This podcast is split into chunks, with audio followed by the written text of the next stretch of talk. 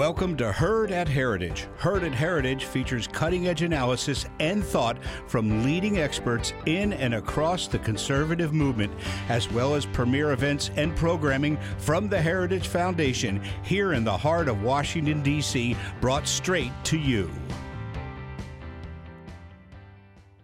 Thank you for listening to this Heritage Foundation event. Every day, the Heritage Foundation holds important events with respected and influential leaders and policy experts on today's most important issues. Our events are part of our mission to formulate and promote conservative public policies based on the principles of free enterprise, limited government, individual freedom, traditional American values, and strong national defense. We hope you enjoy the program. Good afternoon, ladies and gentlemen, and welcome to the Heritage Foundation. My name is Lee Edwards, and I am a fellow here at the Heritage Foundation, but also I'm going to put in a plug and say I'm also chairman of the Victims of Communism Memorial Foundation. And we're so pleased and honored to have our special guests with us this afternoon as we honor a extraordinarily horrific event, uh, the Holodomor, the forced famine. It's a most solemn and tragic event in not only the history of Ukraine, but also, and indeed, the world. Eight decades ago, Ukraine and the Ukrainian Cossack and other areas to its east, a great stretch of territory with some 40 million inhabitants, was like one vast Belsen. Belsen the dreaded Nazi concentration camp. A quarter of the rural population, men, women, and children, lay dead or dying, the rest in various stages of debilitation with no strength to bury their families or neighbors. At the same time, as at Belsen, well fed squads of police or party officials supervised the victims. This was the climax of the so called revolution from above, as Stalin put it, in which he and his associates crushed two elements seen as irremediably hostile to the regime, the Soviet regime, the peasantry of the USSR as a whole, and the Ukrainian nation. Now, those are not my words, ladies and gentlemen. Those are the words of Robert Conquest, of Robert Conquest, the beginning of his extraordinary, seminal, searing work, Harvest of Shame, which was published in 1986, shocked the world and led to a new word in the glossary of politics, Holodomor. Another shame, and we cannot avoid mentioning this, another shame resulting from the genocide, is the role played by Walter Duranty, the Moscow correspondent of the New York Times, who received, believe it or not, and I'm sure most of you do know it, the Pulitzer Prize. The Pulitzer Prize for, quote, dispassionate, interpretive reporting of the news from Russia. What Duranty dispassionately reported after visiting Ukraine was, quote, there is no famine or actual starvation, nor is there likely to be. That's what he wrote after seeing with his own eyes. It's beyond shameful, beyond shameful, that at the same time Duranty privately told reporter friends like Eugene Lyons, who reported it, that he, Duranty, estimated the famine victims in Ukraine at around 7 million.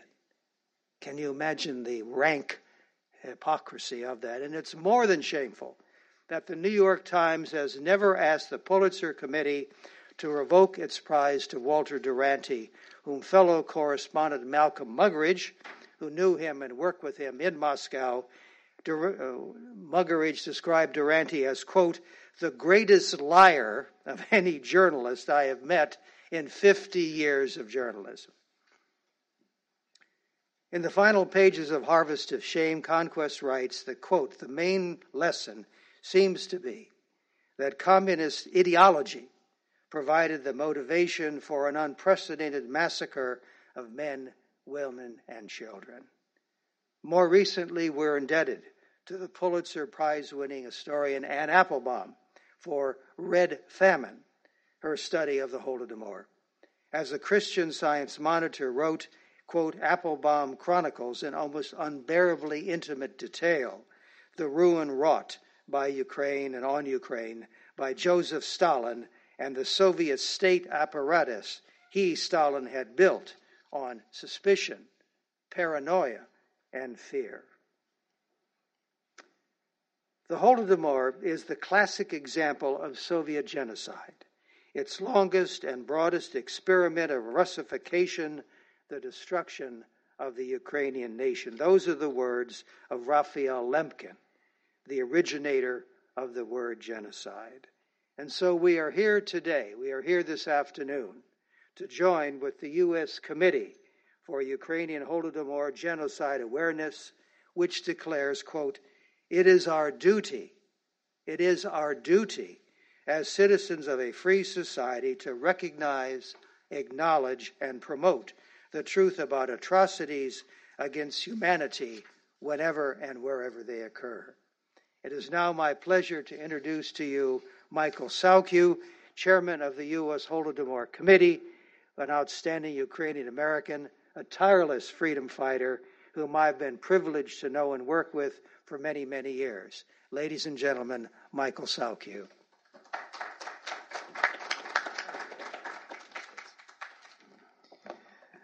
We thank you for that introduction.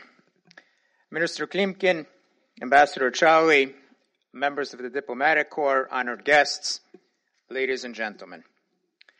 The preamble of the United Nations Convention on Genocide describes the term genocide as, quote, the deliberate and systematic destruction of a racial, political, or cultural group, unquote. The definition in Webster's di- dictionary simply describes genocide as, quote, an odious scourge. Although the crime is ancient, the term is fairly new, and it is shocking that in the 20th century alone, genocide has been so calculatingly and effectively used as a political and ideological weapon. Unfortunately, few Western media outlets reported on the onslaught of death and starvation in Ukraine 85 years ago. As was mentioned by Lee, some, including New York Times correspondent Walter Duranty, even went so far as to claim that mass starvation in Ukraine never existed. But we are here to say otherwise. Knowledge of the Ukrainian Holodomor must be an integral segment of world history, and the unfortunate act of genocide perpetrated among the Ukrainian nation must be recognized worldwide so that history never repeats itself again. Our united theme in this 85th commemorative year is crystal clear. Україна пам'ятає, світ визнає. Ukraine remembers, the world acknowledges. And rightfully so. Steps toward this direction have already been accomplished, as witnessed by the dedication of the Holodomor Memorial in November of 2015. Through curriculum within our high schools, a revocation campaign of Walter Duranty's Pulitzer Prize, recognition of the Ukrainian genocide and commemorative resolutions by national legislatures worldwide and in states throughout the United States the findings of the Commission of the Ukraine famine in the United States Congress that concluded, quote, Joseph Stalin and those around him perpetrated genocide upon the Ukrainian people.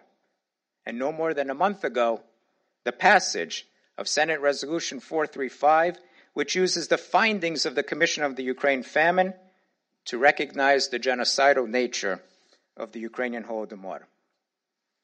I know of no better way to describe the depths of the atrocities perpetrated upon the Ukrainian nation than through an assessment by the Consul General of Italy in 1933. And I quote The Ukrainian people are about to go into an eclipse, which could well turn out to be a night without end because Russian imperialism, with its present tender mercies, is capable of wiping a nation, nay, a civilization, right off the face of the earth if we aren't very careful.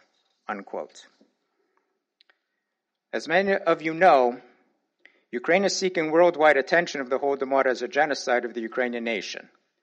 I am pleased to introduce His Excellency Valery Chaly, Ukraine's ambassador to the United States, to deliver a few remarks in this regard and to introduce our keynote speaker. The Embassy of Ukraine is also a co sponsor of today's commemorative events. Mr. Ambassador.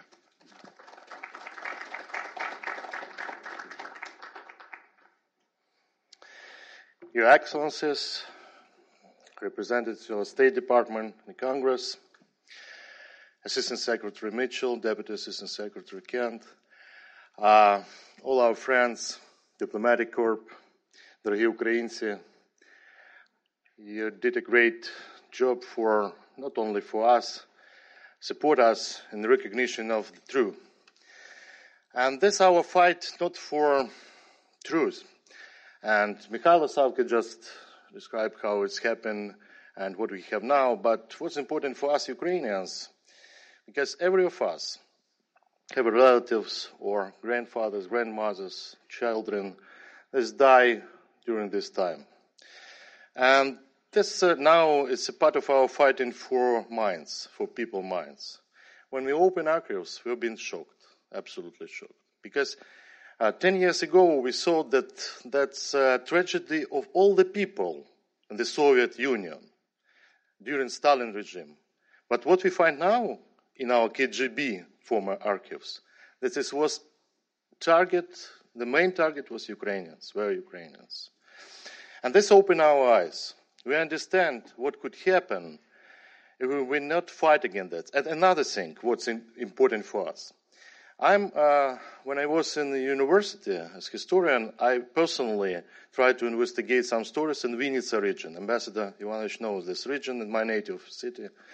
And what I find there, that Ukrainians in Vinnytsia city and many other regions keep uh, rifles, try to fight and defend themselves against the Soviet Bolsheviks' attempts to bring them to death.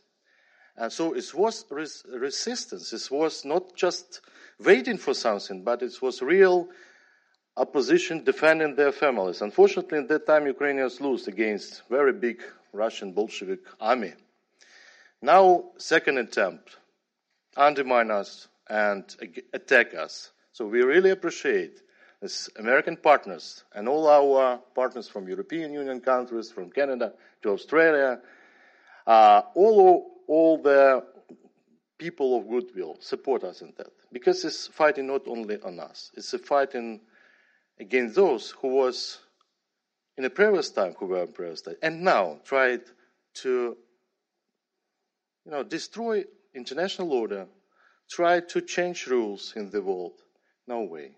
We will not give up and we once again appreciate your stand for with us. Thank you so much for that and let me introduce uh, Pavlo Klimkin, who's uh, doing many things, not only as uh, Minister of Foreign Affairs of Ukraine, but also as politician in Ukraine, doing well just uh, communicate with people around the globe, just have more support for Ukrainians and for Ukraine for such very important time. So please, Minister Klimkin.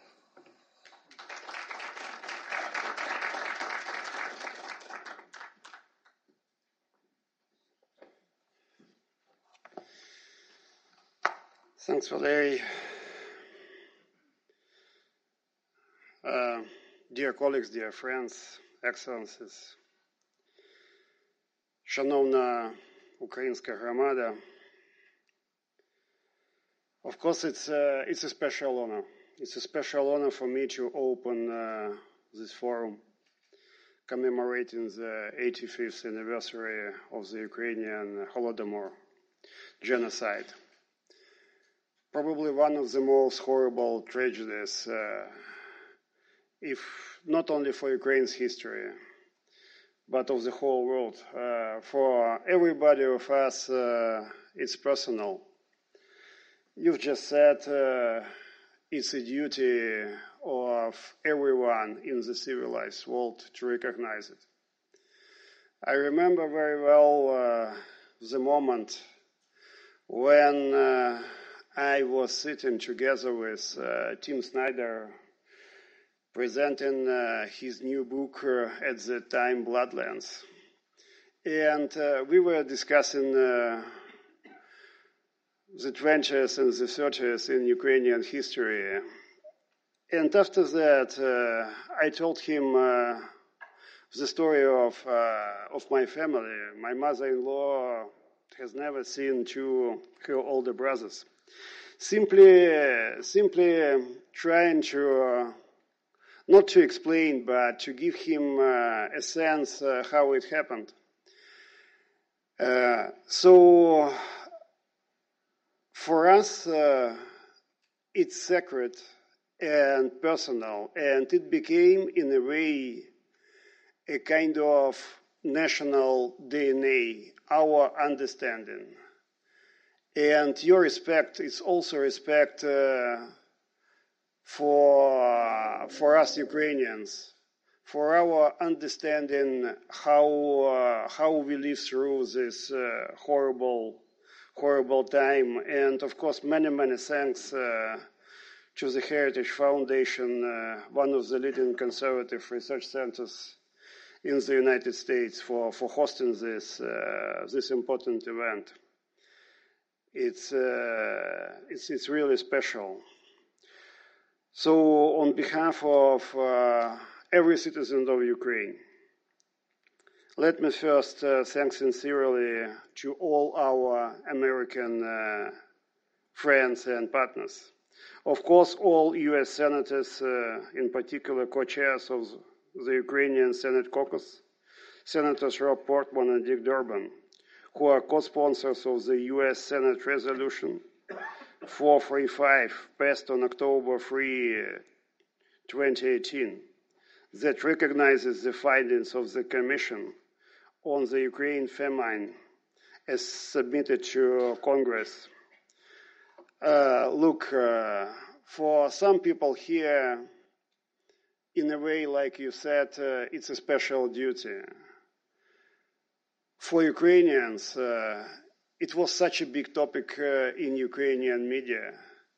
The sense of recognition, the sense of acknowledgement, the sense of uh, recognized uh, and uh, and supported uh, by friends, and of course all members of the U.S. Congress who also work hard on advancing the House uh, companion resolution of course, the U.S. administration for its uh, very strong and committed support and assistance uh, to Ukraine.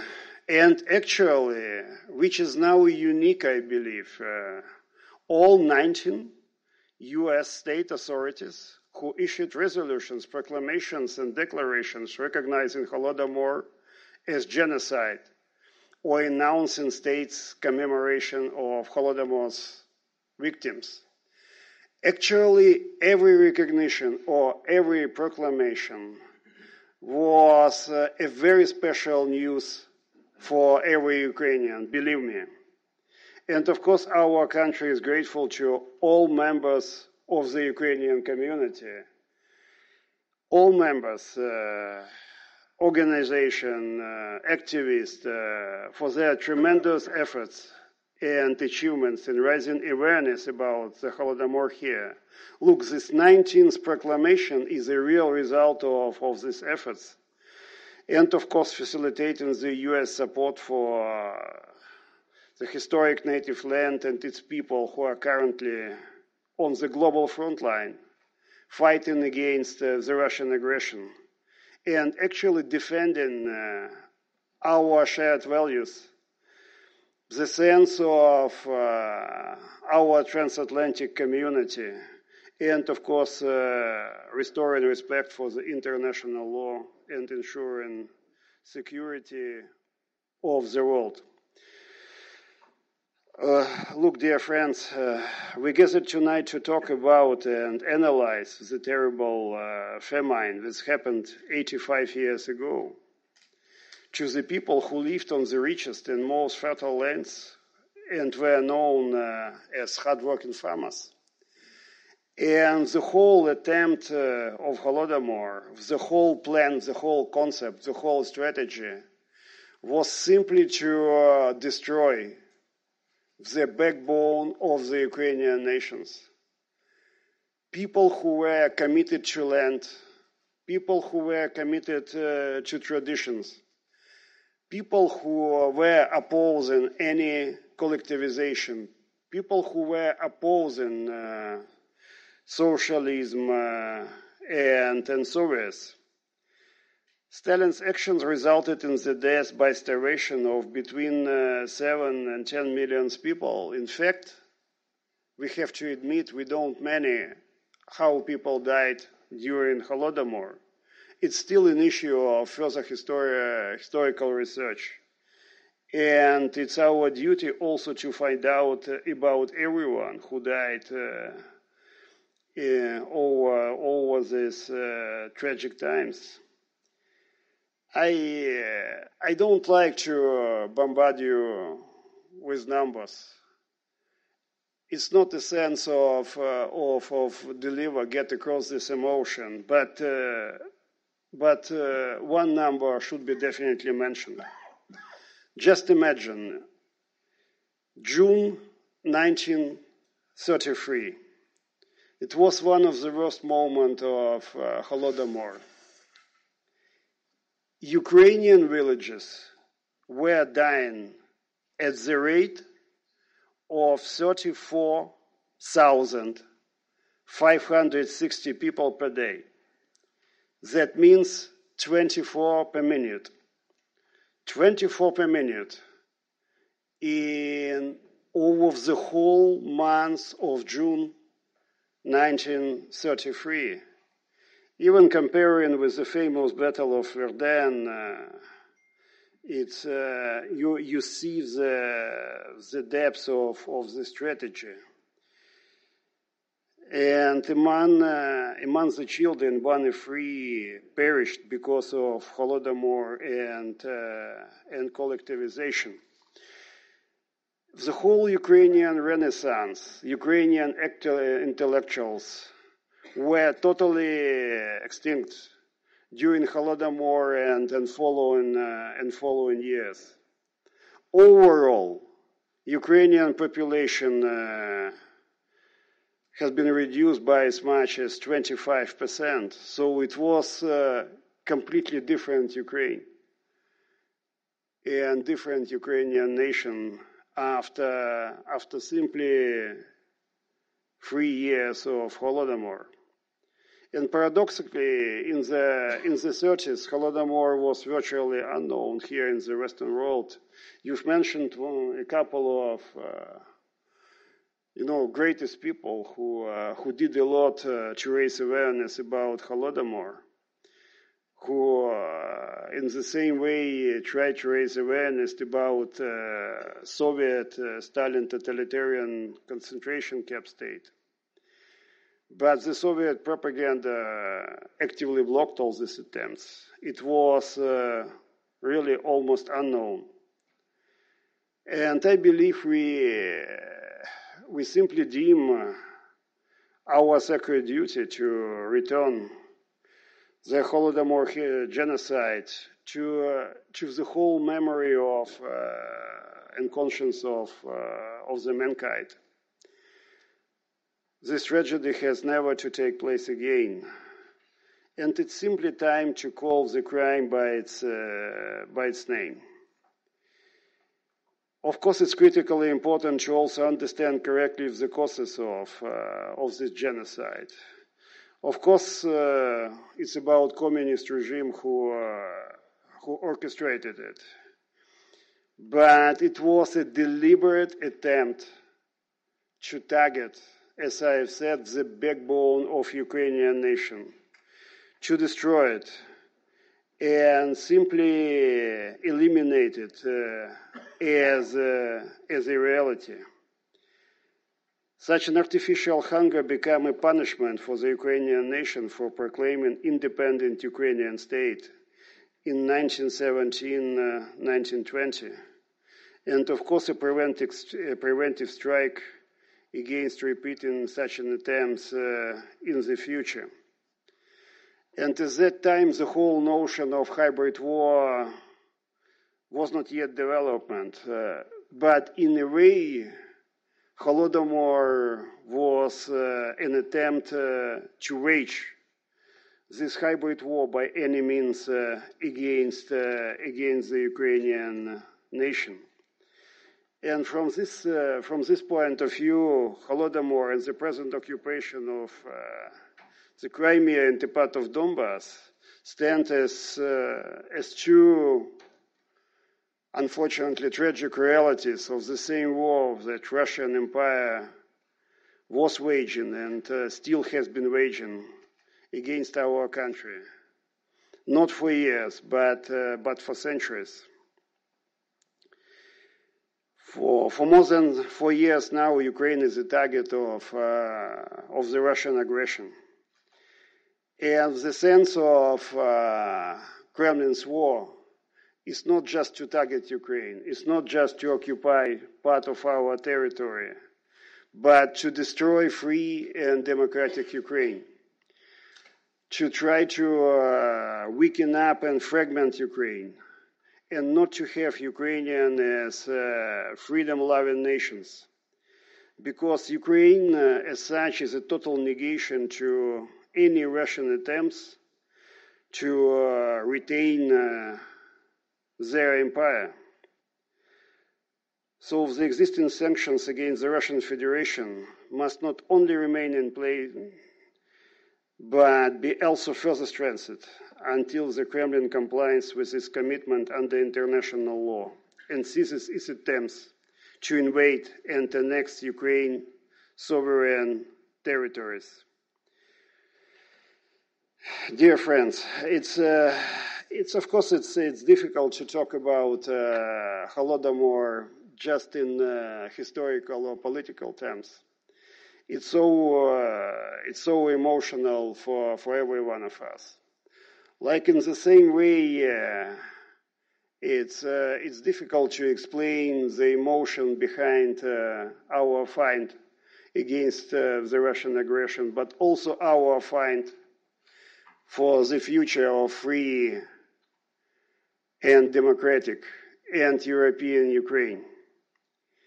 But it's uh, it's critically important for every one of us. It's critically important for Ukraine that uh, we stand shoulder to shoulder with uh, our allies and friends here. Our, I would not say bilateral relationship, but uh, our unique interaction. U.S uh, standing by side by side with us is the most important factor in our fight against the Russian aggression. And because of us, because of Ukrainians, we, we will definitely win against the Russian aggression. It's, uh, it's because of us uh, able to fight and committed to our, to our future. It's something which, uh, which is important for us in the sense of our DNA inside and our future as, uh, as a goal in front of us. So, taking this opportunity, I wish uh, all of you every success in your noble work for benefit of Ukraine, and, uh, and United States. The whole sense of, uh, of this event, these 19 proclamations, is a sign uh, of respect to all Ukrainians, to, uh, to Ukrainian nation. But it's also something which uh, helps us to go forward to, uh, to fight and uh, to be successful. Дякую всім, слава Україні. And uh, many, many thanks uh, for everybody coming over here despite such a weather which we probably brought uh, from Kiev. Everybody of you been together with us uh, on this day is something which, uh, which is close to, every Ukrainian heart. Thanks again.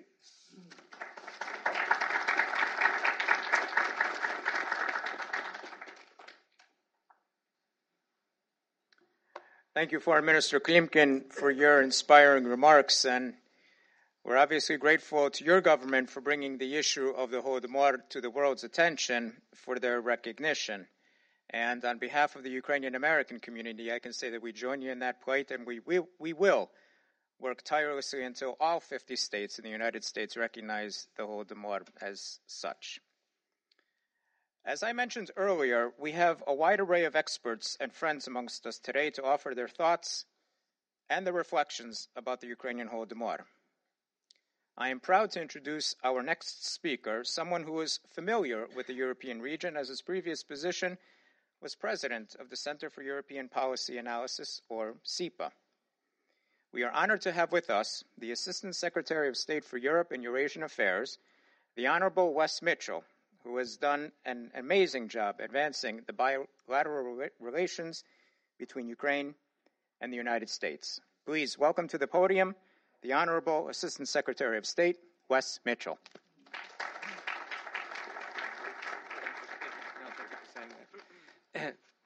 Thank you for that kind introduction, Michael. And uh, it really is an honor to be here and see so many friends, Ukrainian and American friends, and um, to be here alongside uh, Foreign Minister uh, Klimkin. Where are you? There you are. Uh, Ambassador Chaly, Senator Portman, and, um, and, and I want to thank the Heritage Foundation for really shining an event, uh, shining a, a, spotlight on an event in history that gets, I think, inadequate attention. Um, as uh, Pavlo mentioned, we are here today to mark a very somber occasion, and that's the 85th anniversary of the Holodomor. Today, we recall the millions of innocent Ukrainians whom the brutal Soviet regime starved to death by engineering and executing a catastrophic man made famine. The Holodomor was one of the most barbaric acts of the 20th century and should be recognized as such. This crime against humanity was the result of a deliberate policy whereby Joseph Stalin seized Ukrainian land and crops with the explicit political goal of starving Ukraine as a people, people and as a nation. These cruel policies turned one of the world's most fertile regions, a land that is famous for its rich black earth, into a place of horror and death. Moscow's efforts to starve the people of Ukraine and the Kuban region, a place populated by ethnic Ukrainians, were undertaken with a clear political goal in mind. NKVD executioners eagerly carried out the order of Stalin and his henchmen, who sought to break the will of the Ukrainian people, to cow them into submission, to destroy their identity and national aspirations.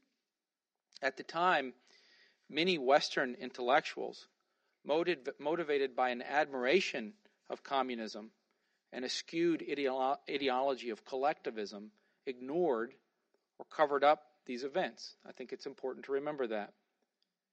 85 years later, it is remarkable that the Holodomor, like so many of the other crimes of communism, have not received their due attention in the West.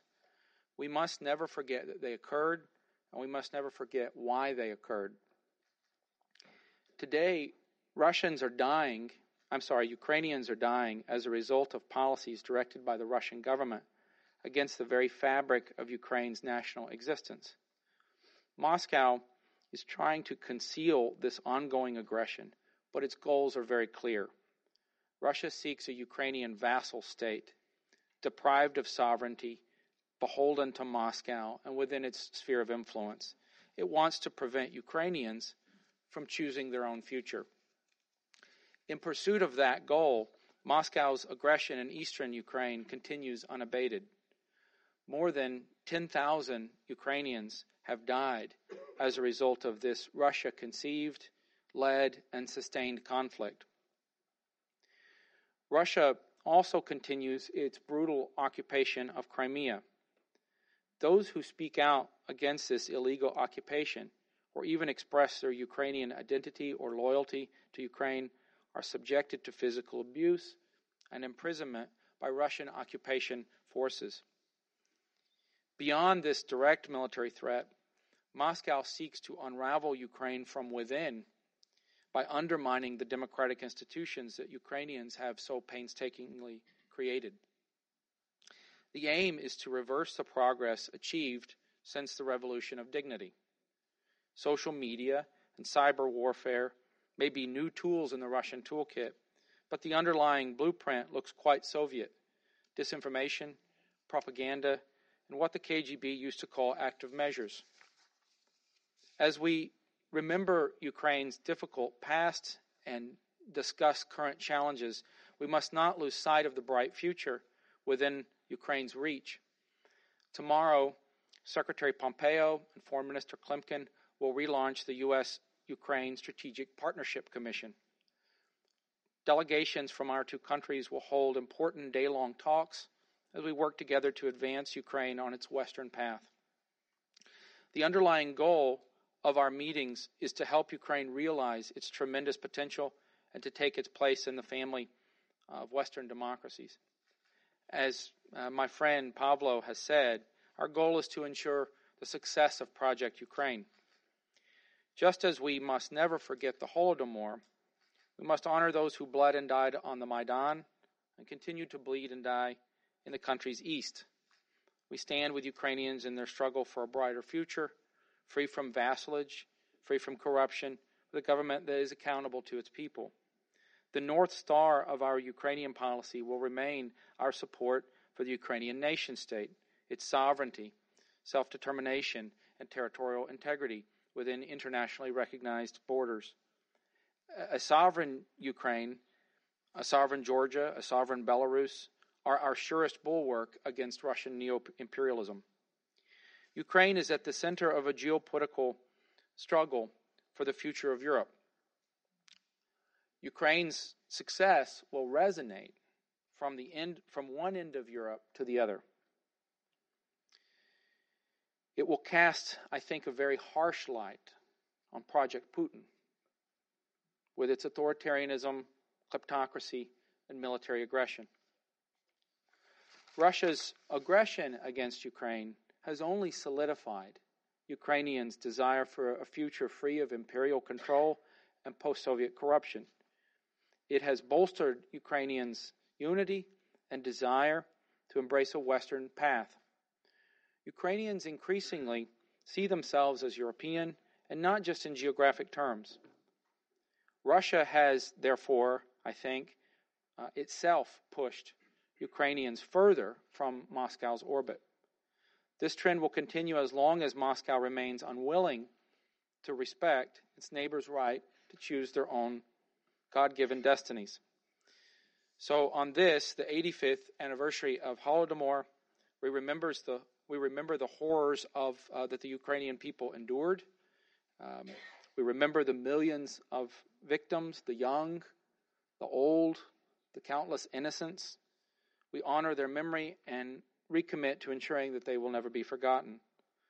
We also recall the resilience of the Ukrainian spirit, which I think Pavlo has fittingly eulogized, a spirit that could not be crushed even during this horrible chapter of history. Ukrainians have repeatedly shown they will not be beaten down or deterred from charting their own course. Ukra- Ukrainians are resolute in their pursuit of freedom and liberty, opposition to an authoritarian, Stalin admiring Russian leadership. We thus look forward to a better future, one in which Ukraine is stable, prosperous, democratic, and free. Mindful of the past, the United States stand with, stands with Ukraine and its people in pursuit of that brighter future. Thank you.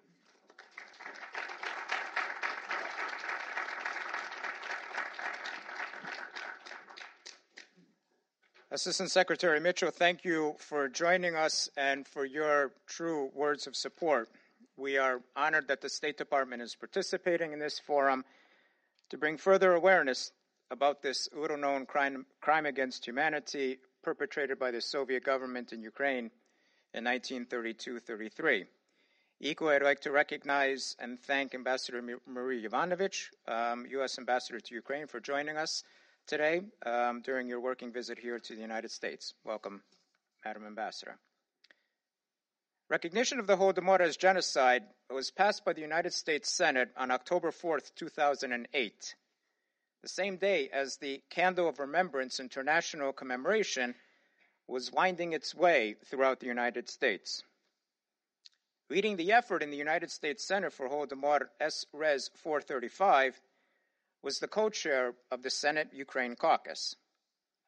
Senator Portman has been a true friend of Ukraine and has supported Ukraine in an array of legislation, including increased sanctions against Russia, the Freedom Support Act of 2014, and increased military assistance to defend against Russian aggression. It's truly an honor and a pleasure to have with us today, and thus gives me truly a pleasure to introduce to you the Honorable Rob Portman, Senator from Ohio.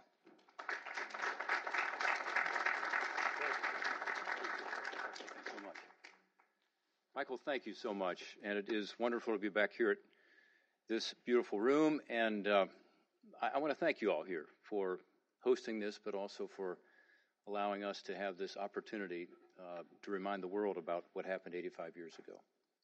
And the message is very simple that these horrors can never be repeated. Uh, I'm honored to be with a lot of friends here today, including friends from the Ukrainian government. Um, Ambassador, it's always good to see you. Ambassador Chaly and I spent a lot of time together. All those legislative priorities you talked about, uh, he can take a large measure of credit for since he is working it hard on Capitol Hill probably the most aggressive and uh, peripatetic of the ambassadors, uh, which is a positive thing. Um, but also, um, I, I, just want to make a special note that I really enjoyed the uh, discussion earlier, uh, Minister Klimkin, about the history. And for you to go into uh, some of those stories is very, very powerful. And having been in your country again uh, only a few months ago in the spring and having traveled to the contact line and having driven, uh, uh, flown very uh, closely to the ground in a helicopter to get there and back, uh, and seeing some of the uh, the black earth that you and Wes Mitchell talked about and the incredible productivity of that land today, and just thinking of the devastation that was wreaked on those people in that land, and and part of this today, obviously, is us remembering the horrors, but also remembering the resilience of the Ukrainian people, and. Uh, Ukrainian people have been through a lot, haven't they? And uh, and yet continue to rebound. And uh, so this is an opportunity for us today to to both mourn the loss of life and discuss a very somber historical atrocity, uh, but also to celebrate the strength and resiliency of the Ukrainian people. Um, I think we're really lucky to have Wes Mitchell at the State Department. I don't know if you agree with me, I mean, just heard his remarks. I hope you do. Uh, but uh, he's not only here today and he's present, but he is very engaged on this issue. And if he didn't want to be, he would probably have to be because uh, one of my staff he stole uh, is down there with him, and uh, so he has very, very. No, just kidding. He he would he would be that way. And one reason that, frankly, um, you know, we love working with you so much is that you have in your heart uh, a real concern and care about Ukraine. And the fact that Ukraine is a model in many respects for uh, what can happen uh, throughout Eastern and Central Europe. And um, what happens in Ukraine, as you indicated, will be felt all over Europe, but really all over the world. So we must stand strong with, with Ukraine. Um, my friend Sandy Levin is here. Now, Sandy is uh, choosing to retire from Congress. Uh, he didn't lose his election. Instead, I just found out, which I didn't even know, that his son, who I have met, is actually his successor. So he's starting a, an empire. Um, your legacy continues, my friend. And I've known Sandy and his family for a long time. We're going to miss him here in Washington, but he will continue to be a voice for Ukraine. Uh, and I, I look forward to continuing to work with him in his role on the outside. The president of the Ukrainian Congress Committee of America is here with us, Andy Futey. And I usually have an easier time finding Andy in Kiev than I do in uh, Cleveland, Ohio, where he's supposed to be from. Uh, but he is a dear friend and has been, a, a, along with you, Ambassador, one of the great advocates for some of the legislative successes that, that we've had. So, and I, I think my friend Marcy Kaptur is on her way too, uh, who again, she's from Ohio as well, has been a, a leader on these issues for many, many years. We're, we're here again to, to mourn the senseless killing. And uh, it's amazing. It's amazing that that could have gone on with so little recognition. Um, 85 years ago, millions of Ukrainians suffered under these policies, these Soviet policies of using starvation as a weapon. And it's interesting, Minister, you talked about this being, in a sense, the first hybrid war. It was uh, kinetic, but it was beyond that, wasn't it? And um, it was psychological. It was an attempt to really extinguish the flame. And there's Marcy Kaptur, just as we're talking about her. Um, but we won't forget. We can never forget. And um, as co chair of the Ukrainian caucus in the Senate, and someone who has the honor of representing, I think, about 50,000 Ukrainian Americans in Ohio. Andy says more. Uh, I like that. Um, you know, we've got to continue to do everything we can to support policies in the United States Congress that support the aspirations of the Ukrainian people and ensure that Ukraine is able to protect those people and protect its borders, its sovereign borders. Um, as I indicated, I was on the contact line recently and I got to see a lot of very brave Ukrainian troops risking their lives on behalf of their country, great patriots, uh, but also more broadly on behalf of all of us, standing up once again to the aggression, this time coming from Russia. While we remember somberly those atrocities that took place 85 years ago, we stand together today, both to ensure that the horrors of the past remain in those history books and to be sure they are never repeated, but also to hold up the resiliency and strength of the Ukrainian people. And um, again, I saw this firsthand during during my visits recently, and I know that many of you in this room have been committed to this cause for, for many, many years and sometimes wonder are we, are we making progress? Well, we are.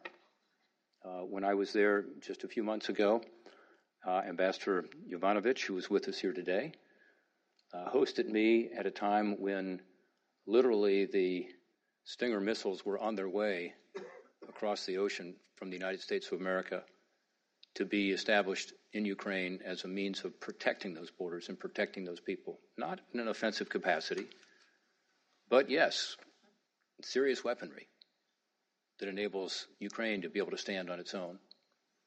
And I hope that we can continue in that spirit together. And uh, I thank you all for the honor of letting me come by today and look forward to continuing to work closely with you.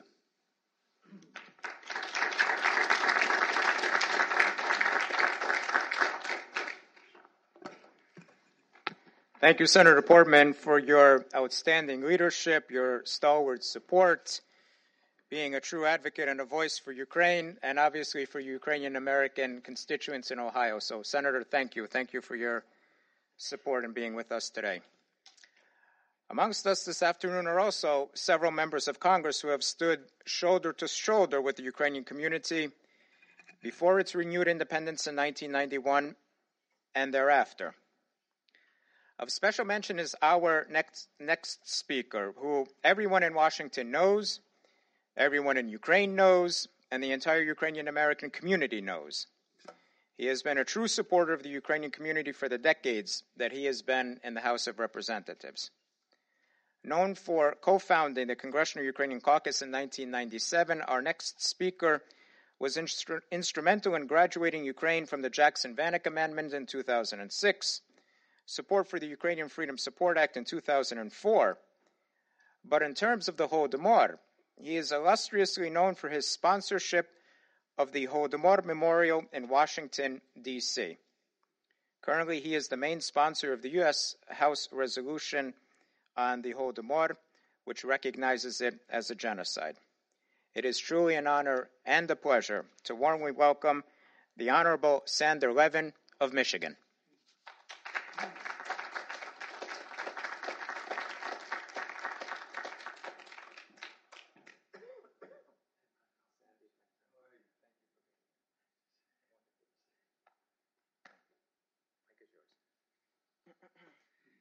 Well, thank you very, very much.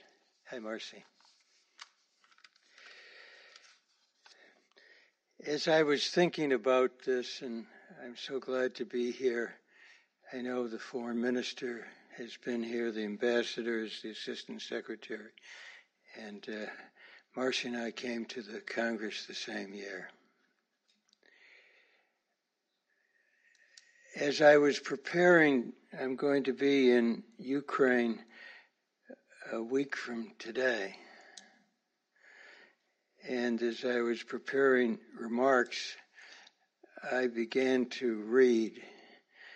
And I was looking for a comment that I saw when I was, I think, in my early 20s.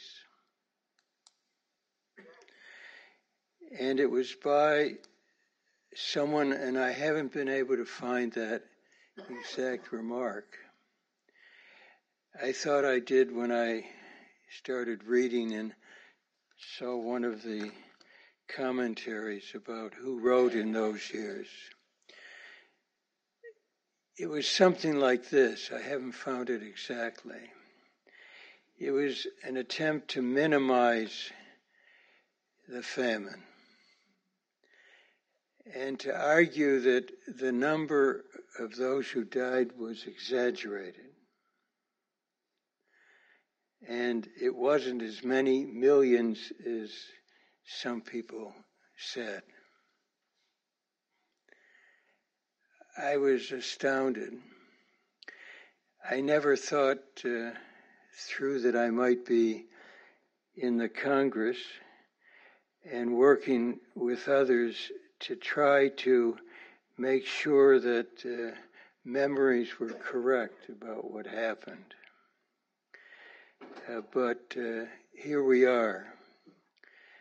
And as I was reading, I came across in uh, the book that I think many of you have read by Robert Conquest, The Harvest of Sorrow, his reference to an unpublished memoir of Boris Pasternak, where he said, in the early 1930s, there was a movement among writers to travel to the collective farms and gather material about the new life of the village. I wanted to be with everyone else and likewise made such a trip with the aim of writing a book. What I saw could not be expressed in words. There was such inhuman, unimaginable misery, such a terrible disaster, that it began to seem almost abstract it would not fit within the bounds of consciousness. I fell ill. For an entire year, I could not write. So I went back and looked at one of the many statements that I and many others uttered it over the years about the famine. And I just want to read a small part of it. We in the United States must persist in standing with those living under oppressive and tyrannical regimes as they struggle for their freedom. Part of this struggle is to remember the brutal acts of these regimes and these victims.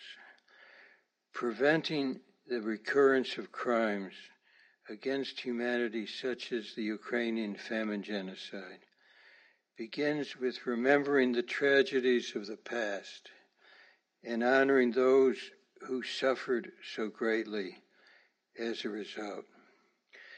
So that what we're trying to do is to help remember the tragedies of the past and also to honor those who suffered so greatly as a result.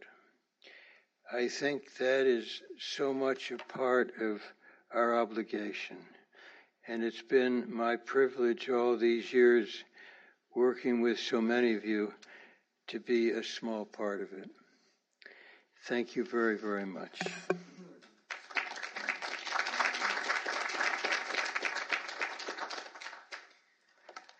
Congressman, I know that I speak for everyone assembled here when I say how truly appreciative we are of your dedication to this issue, and I know that the Holodomor Memorial, if anything else like that, is a testament to your resolve to bring more awareness to the whole Holodomor, and that awareness obviously to being, being in terms of its recognition in the future. Thank you.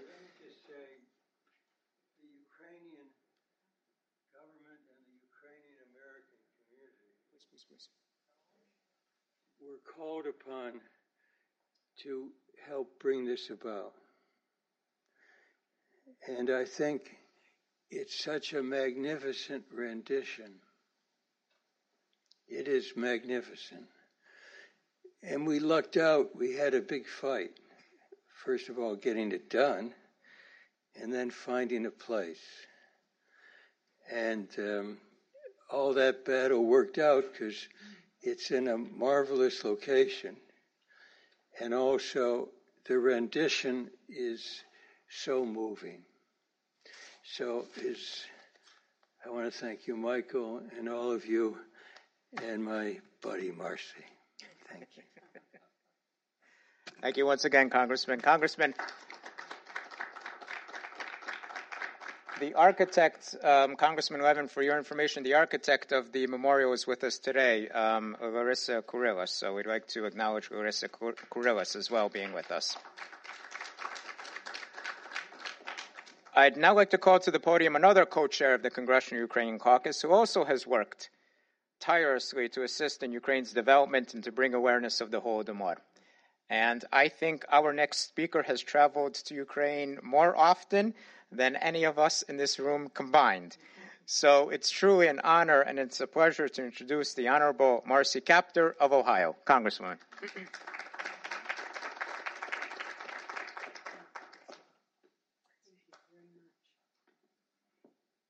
Good afternoon. Thank you all for being here. And uh, I'm very honored to be a part of this program and to go on record in stalwart support of the continuing efforts to recognize the Holodomor um, and to um, commemorate those innocents, millions, over 7 million who lost their lives. Uh, a long way from the United States, but I'm proud of the people of the United States for exhibiting a commitment to pursuing the truth, no matter how long it takes. As a young member of Congress, uh, many years ago, early in the 1980s, I introduced a special resolution to uh, recognize that, in fact, the Holodomor had occurred. And since that time, have pursued um, efforts in our country to release documents uh, that exist uh, that tell the full story as we knew it back during that period. And uh, it has been a continuing uh, work uh, to uh, reveal the full truth of what our government knew and um, to make it available to the future. My first degree came from the University of Wisconsin, and its motto, if you go to the foundation stones of the university, are to pursue uh, the truth uh, through continual sifting and winnowing. And we continue that today as we commemorate the lives of those who um, were subjugated to a type of tyranny that is hard for the citizens of the United States to understand. I think that this particular poster here is beautiful. Thank you for those who created it, for that continuing flame that burns in the hearts of each of you who are here uh, today. I want to thank Michael Sawkiw and the Ukrainian American diaspora and the community for allowing us to be here today and commemorate and remember uh, the sacrilegious uh, horror that uh, this 85th anniversary uh, reminds us of, uh, of the Holodomor uh, genocide forced upon the people of a land who lived under an utter tyrannical regime. When I introduced the bill in the late 1980s to create the World War II Memorial, and it took us 17 years to construct here, it's important for the American people to know that if you go, if you walk our mall of democracy here in our nation's capital, you will first probably see the Washington Monument, which represents the founding of our republic in the 18th century. And yes, George Washington, our first president. And you will see uh, just west of there the Lincoln Memorial that represents uh, the 19th century and our struggle to preserve the Union. And yes, it is a memorial to a president, but um, I think he would agree, uh, more importantly, to a nation that was able to hold itself together and preserve the Union is the most important contribution of the 19th century. And then the 20th century memorial, the World War II memorial, uh, not to a person, but to a generation that preserved liberty over tyranny.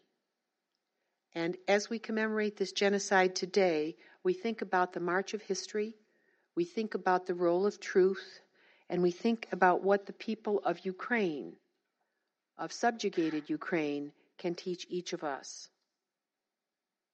Teach each of us about their history, but teach each of us about the price of liberty. And the very imprimatur, the very reason for the existence of this country. So Ukraine's existence and the Holodomor memories remind us of the distinction between liberty and tyranny and our own establishment as a nation, now the oldest democratic republic on the face of the earth, though one of the youngest countries. Um, as I think back to my own life, I learned how to bake bread in Ukraine, in the village of our grandparents who emigrated to the United States um, in the early part of the 20th century. They were not wealthy people. They were people who thought that they could leave because they weren't allowed to graze their cow anymore uh, on the land it was being collectivized, and the Bolsheviks were beginning to gain power. And so they came to the United States in hopes, as so many did, that they could return, and that was never to happen. And so going back to that village many years later, uh, two generations later actually, and discovering what had happened has been one of the great discoveries of my own life. And uh, their, in, the intertwining of their history with my own is probably one of the major reasons I'm in the Congress of the United States. So I'm grateful to the people of Ukraine. I'm grateful to those who never forgot their history and who instruct us on the true cost of liberty.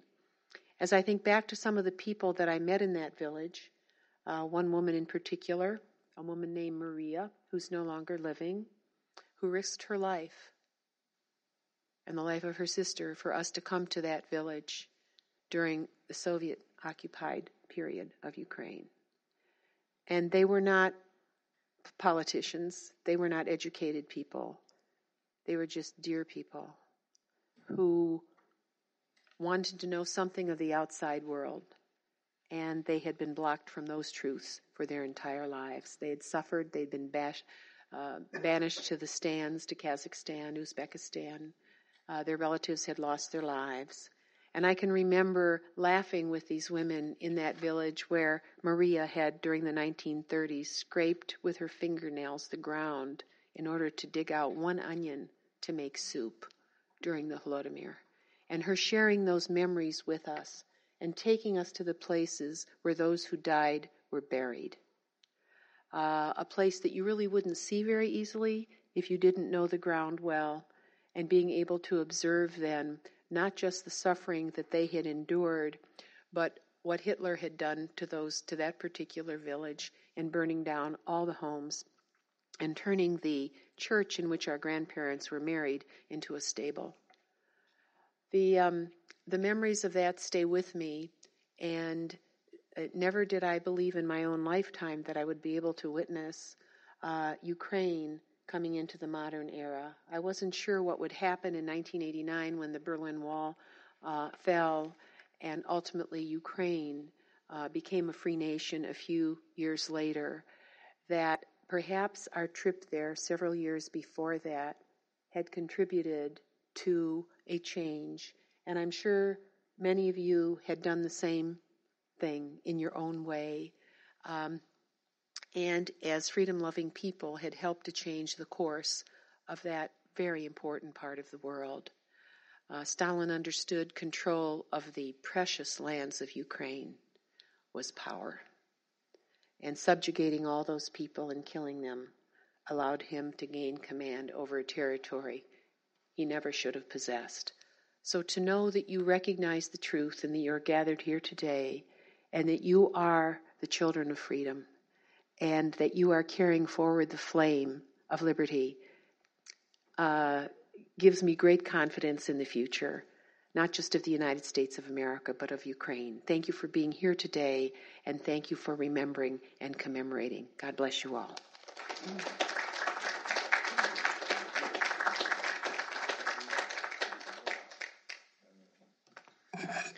Congresswoman Kaptur, thank you for your most eloquent remarks. Thank you for reminiscing about your family in Ukraine, obviously what they have experienced and what Ukraine is experiencing right now, but more so that we're all carrying the, the, the, the flame of freedom together and obviously in remembrance for the Holodomor.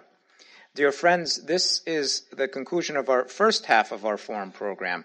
I'd like to thank our keynote speakers, Minister Klimkin, the Assistant Secretary of State, Senator Portman, Congressional Ukrainian co-chairs, uh, caucus co-chairs Levin and Kaptur. Your words have truly inspired us to continue this fight to illuminate the dark pages of world history so that they do not repeat themselves again. Our sincerest appreci- appreciation for your participation. The Heritage Foundation has graciously offered a small coffee break for us to refresh ourselves, mingle, and discuss the proceedings to date. We will reconvene for a most exciting second portion of the program in 10 minutes. Thank you.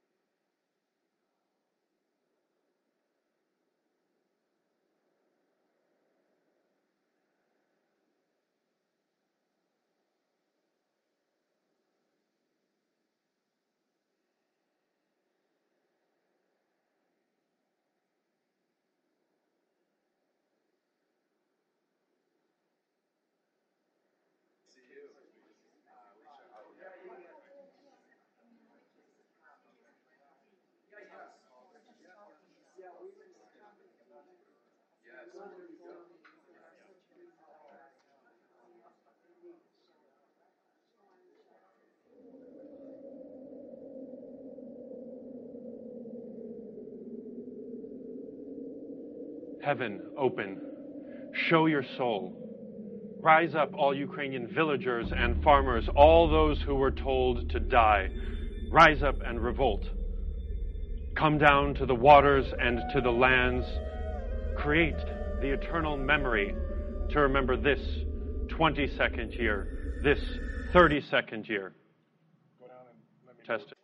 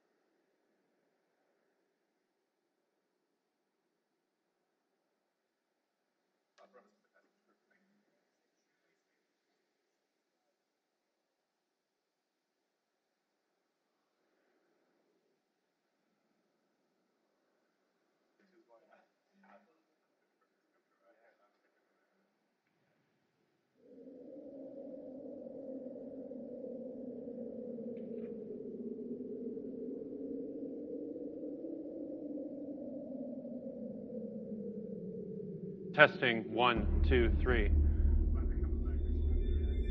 A memorial for those who starved of hunger. A poem by Dmitro Pavlichko. Can you hear it over the music? It sounds okay? Yeah, I think it sounds okay. I think it sounds if if the music gets louder, then you can pull the level down. But I think this level works. Maybe a little bit down. A memorial for those. I think right now it's a little loud. It's a little. Bring it down. Bring the level down. Level down. Music, level down. Hold on, it gets quiet here.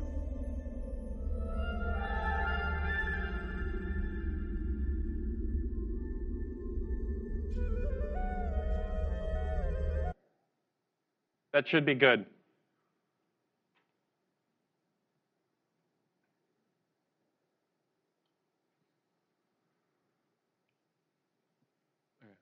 Good, Lawrence? Thank you. Oh, and does my, Lawrence, does my head clear?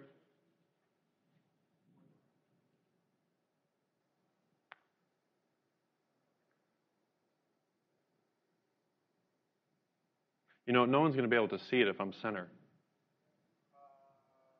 It's going to be blocking. Yeah, I'll go in front of the podium.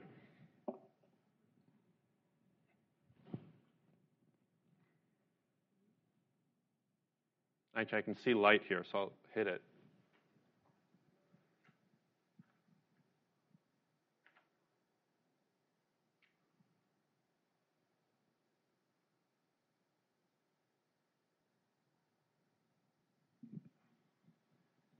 What'd you say about the light?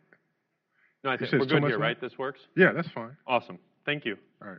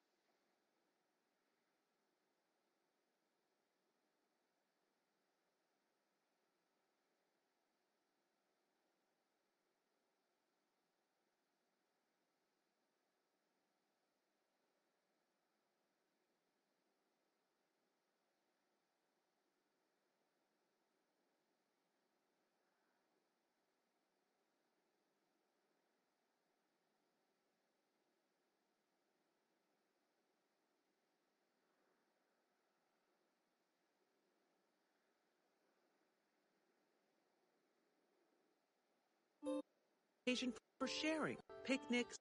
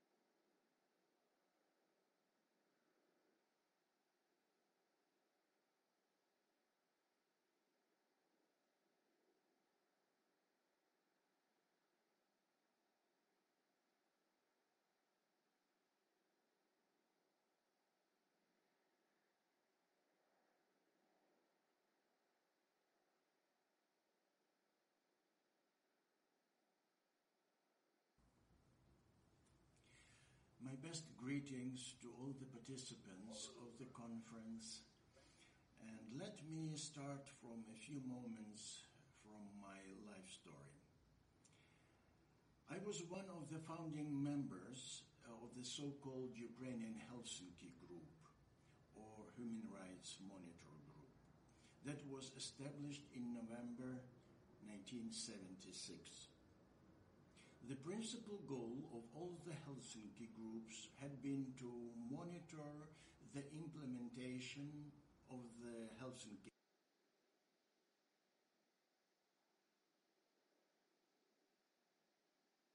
further seeds. Thank you very much for your attention.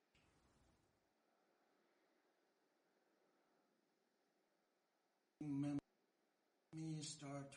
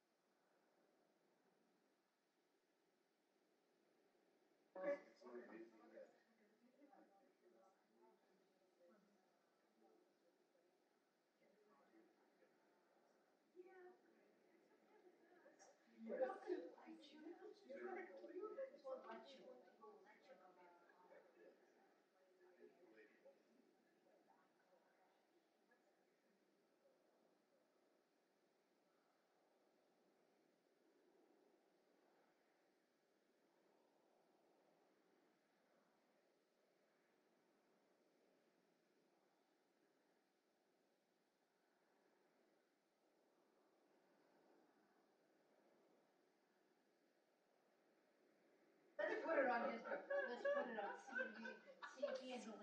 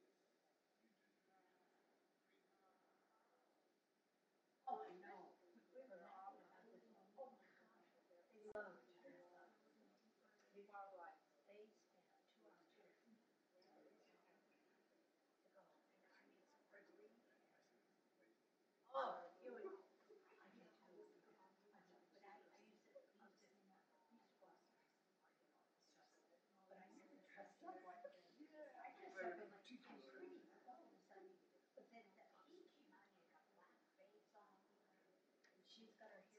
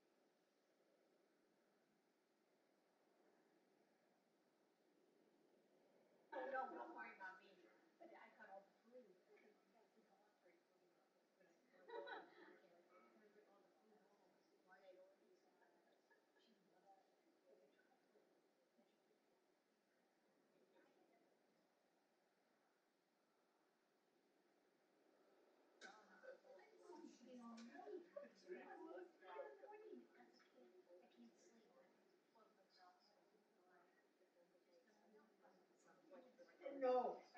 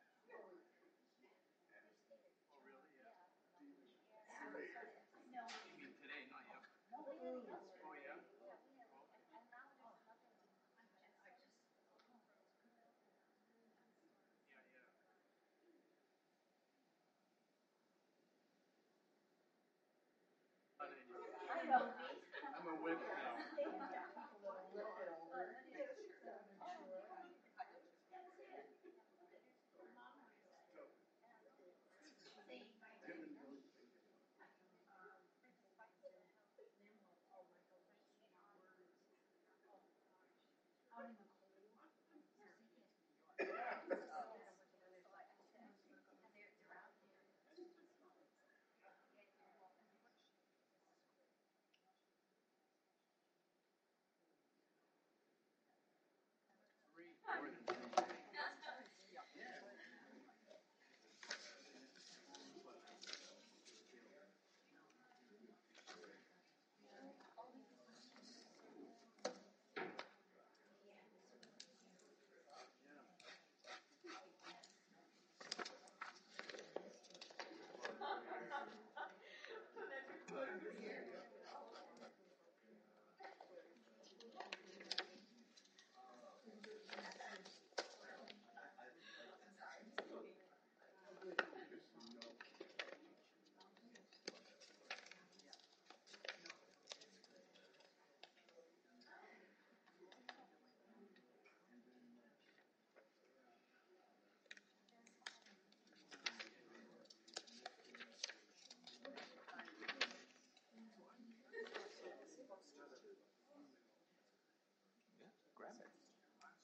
I asked the asked the ambassador. I think we can grab it.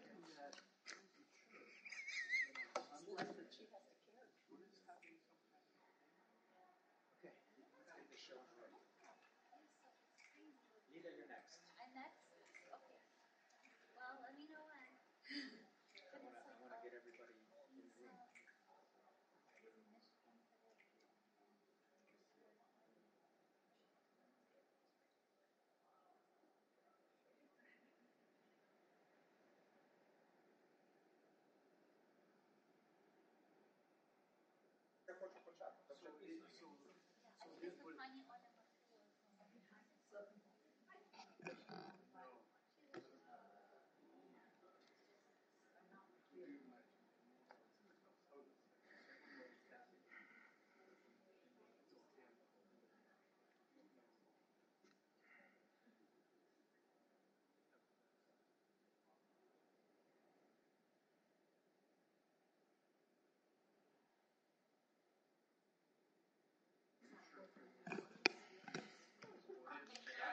Welcome back, everyone.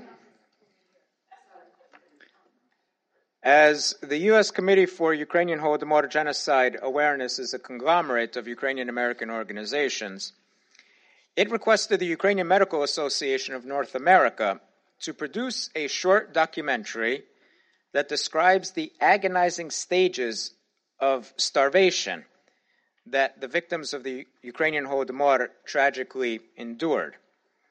The result is a 15 minute mini documentary entitled When We Starve. The director of When We Starve, former U- Ukrainian Medical Association President Boris Bunyak, is currently in Detroit, Michigan, presenting the documentary to the Board of Education to facilitate the incorporation of Ukraine's 1932 33 Holodomor genocide into the public high school curriculum. Joining us in Dr. Bunyak's stead is his spouse, Lida Bunyak, who assisted in the production of this documentary. Mrs. Bunyak is a practicing school psychologist who has worked with children ranging from the ages of 4 to 21 providing individual and group counseling as well as psychoeducational analysis. The documentary initially shows how important food is for people not only as a means for survival, but also how food is an essential focal point for both family and community events. Within our perspective, it would seem that food is available almost everywhere we turn. However, what happens to people when food is taken away. Please warmly welcome Mrs. Lida Bunyak.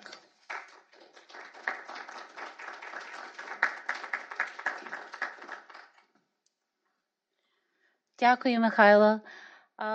Um, first of all, I want to thank you for the opportunity to be here.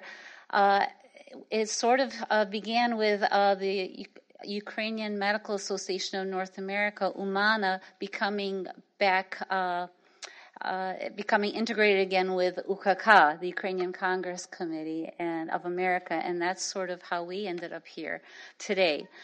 So uh, initially, when we when they approached my husband, who's a, a physician, he's a gastroenterologist, as as was indicated.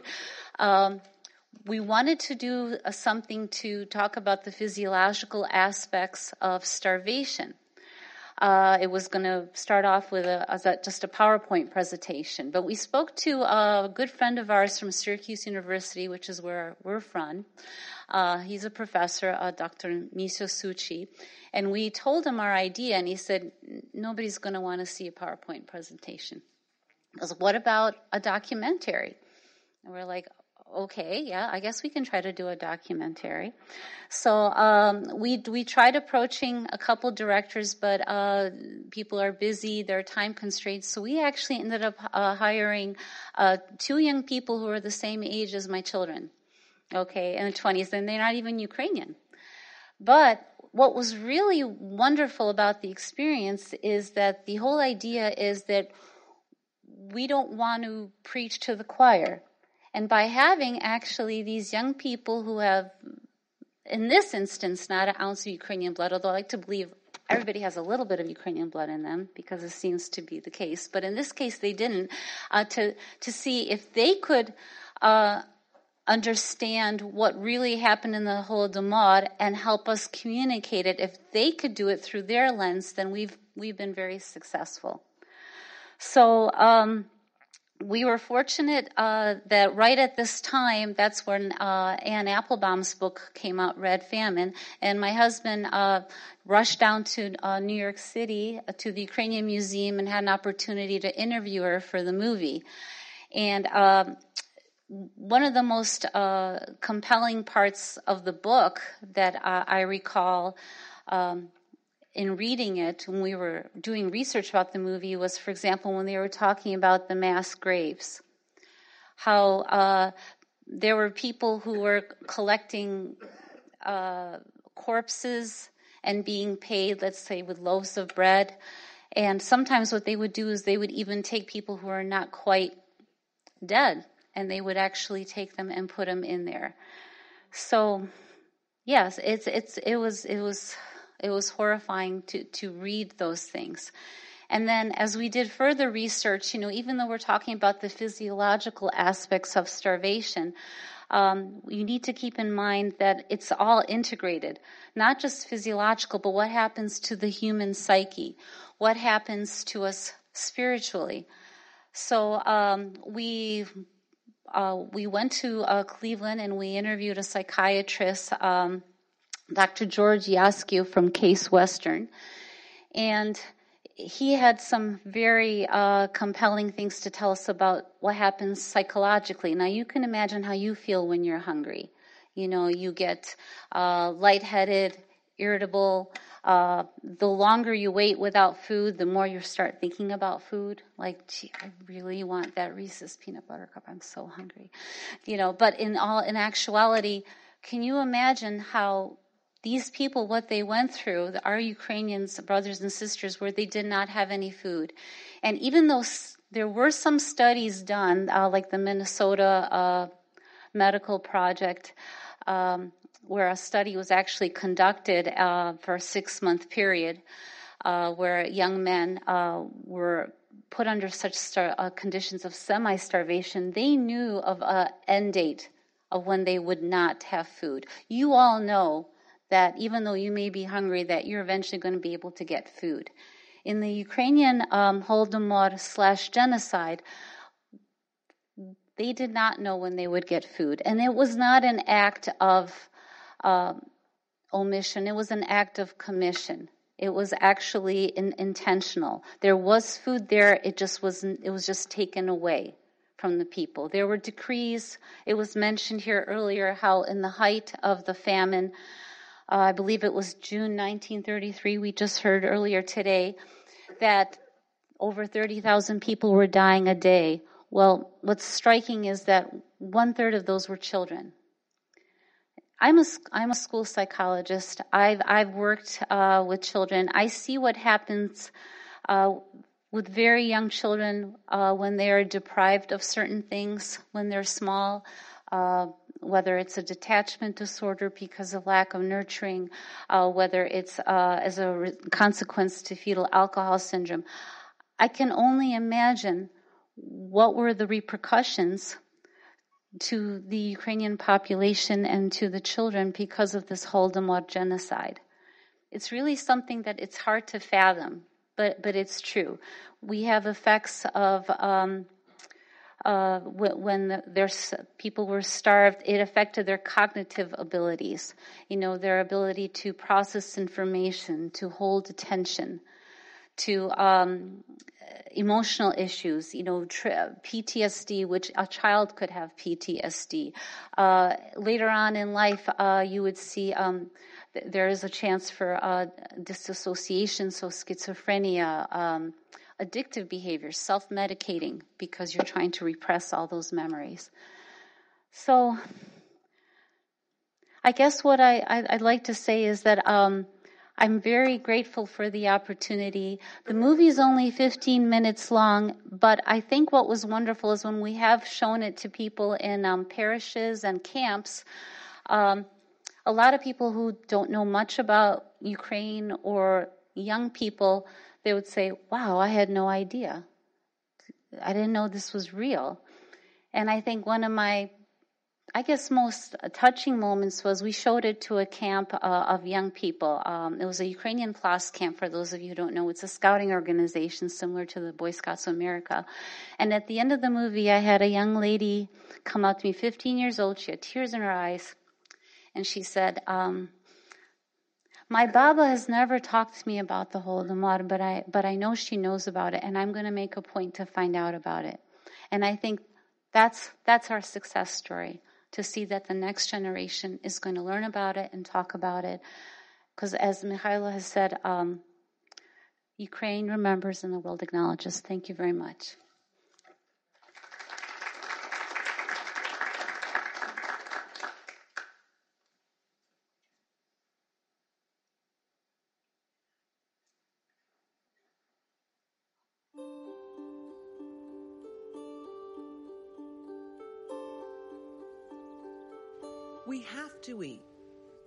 Like to eat. Eating makes us feel good. Mealtimes are events when the whole family or community comes together. Birthdays, picnics, holidays, and weddings. food is also an occasion for sharing, for distributing and giving, for the expression of altruism, whether from parents to children or anyone, from visitors to strangers. Thus, food becomes a symbol of not only security, but friendship. Hard for most of us in the developed world to starve. Everywhere we look, food is available. Now, imagine being placed in a situation where food is deprived. During the Holodomor, there was nothing to eat. There was nothing, nothing in the store. Couldn't buy anything. Nothing was ever brought to us. Nobody would deliver anything to the village. Every day the brigade came. The same people each time took everything we had. They probably wondered how much longer we could last. The word Holodomor means basically to kill with hunger.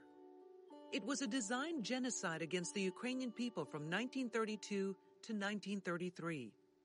Joseph Stalin ruthlessly confiscated land, livestock, and food from peasants and farmers who refused to join collective farms. Stalin claimed the objective was to gather food and distribute it evenly throughout the Soviet Union. Tragically, he had other plans. Stalin closed the borders and forced the Ukrainians who refused to become members of government run collective farms to starve to death. In other words, Stalin used food as a weapon of mass destruction to impose government ideology. He stated the death of one person is a tragedy, the death of many is a statistic. By design, Stalin's intention was to eliminate the farmers and peasants of Ukraine who opposed Soviet rule. In Ukraine during the Holodomor, the food was taken away from the people. They had nothing to eat. As one cousin related to me her horrible memories of crawling on the ground in the winter of 1932 33, scratching the frozen soil with her fingernails, trying to find a single onion to make soup for her family. In a genocidal experience like that of the Holodomor, there were uh, millions of deaths. People were dropping like flies. That expression means that basically sacred human beings were becoming like insects, deprived of their God given human dignity. Hunger affects people physically. Uh, it, it, causes the skin to stretch. It causes the stomach to swell. Um, famously, it causes all kinds of other diseases. People become ill from hunger. Without food, the body will go through three phases of starvation. During the first phase of starvation, the body will use glycogen or sugars, which are stored in the liver and muscles, as their primary source of energy. There is enough glycogen to last about six hours between meals, and the brain in particular needs this glucose to maintain the control over the bodily functions. People become hungry and irritable when sugars are depleted. In the second phase of starvation, the body begins to burn fats. Fats or fatty acids are then metabolized by the liver to form ketone bodies, which then become the primary source of energy. During this ketosis phase, as we call it, the breath acquires a fruity odor and bodily functions slow down to conserve energy. The heart rate, respirations, temperatures all decrease, but could return back to normal in the face of danger or if there is an opportunity to obtain food. Once fats are depleted, the body enters the agonizing third phase of starvation. During this phase, the body is forced to cannibalize itself by breaking down its own proteins to survive. Muscles, the largest source of protein, are used up first before internal organs are slowly eaten away. People will become weak, apathetic, and often hallucinate during this phase. This weakness makes it increasingly difficult to take a breath, walk, digest food, fight off infection, or even think. People die of infection or when the heart is simply too weak to keep on pumping. This whole process may keep people alive for up to 70 days without food. Whenever we walk, whenever we move, whenever we speak, whenever we blink, we use up energy. And we receive that energy from food. It's the calories of the food that we eat. Some of the physical signs of starvation, you'll see the fat's depleted around your eyeballs, so you have sunken eyeballs. The fat in your temples will also become depleted, so you have sunken in temples as well. Dryness of the skin, flaking of the skin, brittle nails. Uh, their skin becomes a little pale. Their hair becomes a little brittle as well, and they also starts losing color. Psychologically, the same thing happens with thoughts.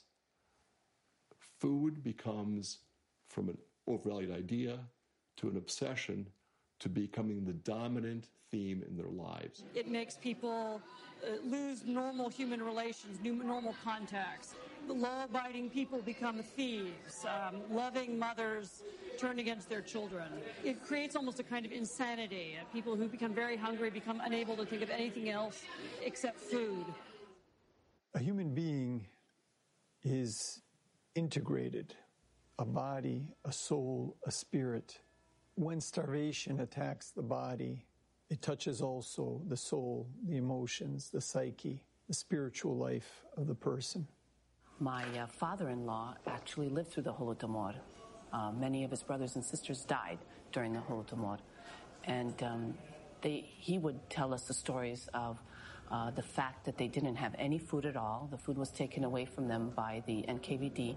They went into the woods and they try to eat things like bark and acorns, but there really isn't any caloric value to those foods. And very often along the way, people who are starving begin to use what are called food substitutes, meaning grass, weeds, acorn, uh, cattle feed, uh, manure, which are at best benign, but at worst can be toxic to the body and to the brain. As they had less and less calories, they felt weaker and weaker. Uh, he remembers how his mother couldn't even lift up her head off the bed. He remembers how his brothers would fall into deep sleeps and it'd be very hard to wake them up. They couldn't move them. And in time, it happened that they just didn't wake up.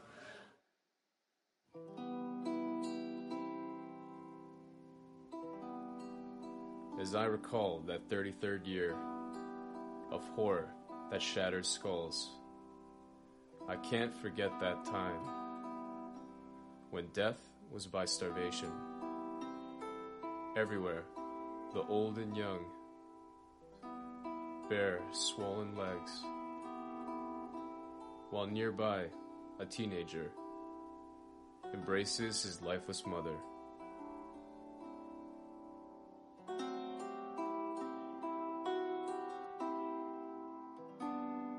There are two types of starvation. Marasmus is severe malnutrition from caloric deficiency. Kids who, or even adults who have marasmus look much older than they really are. So they've seen starving children in their, they're 12 or 13, they look like they're 60 or 70 years old. So even if you try to refeed people with marasmus, you have to be very careful with them because if you refeed them too quickly, they actually may die because of the fluid shifts that you provide them with the wrong type of food. Kwashiorkor is severe protein malnutrition. So there's not enough protein in the diet. You can't build up uh, your organs, you can't build up your muscles. And they're very thirsty during those times, and you start drinking a lot of fluid.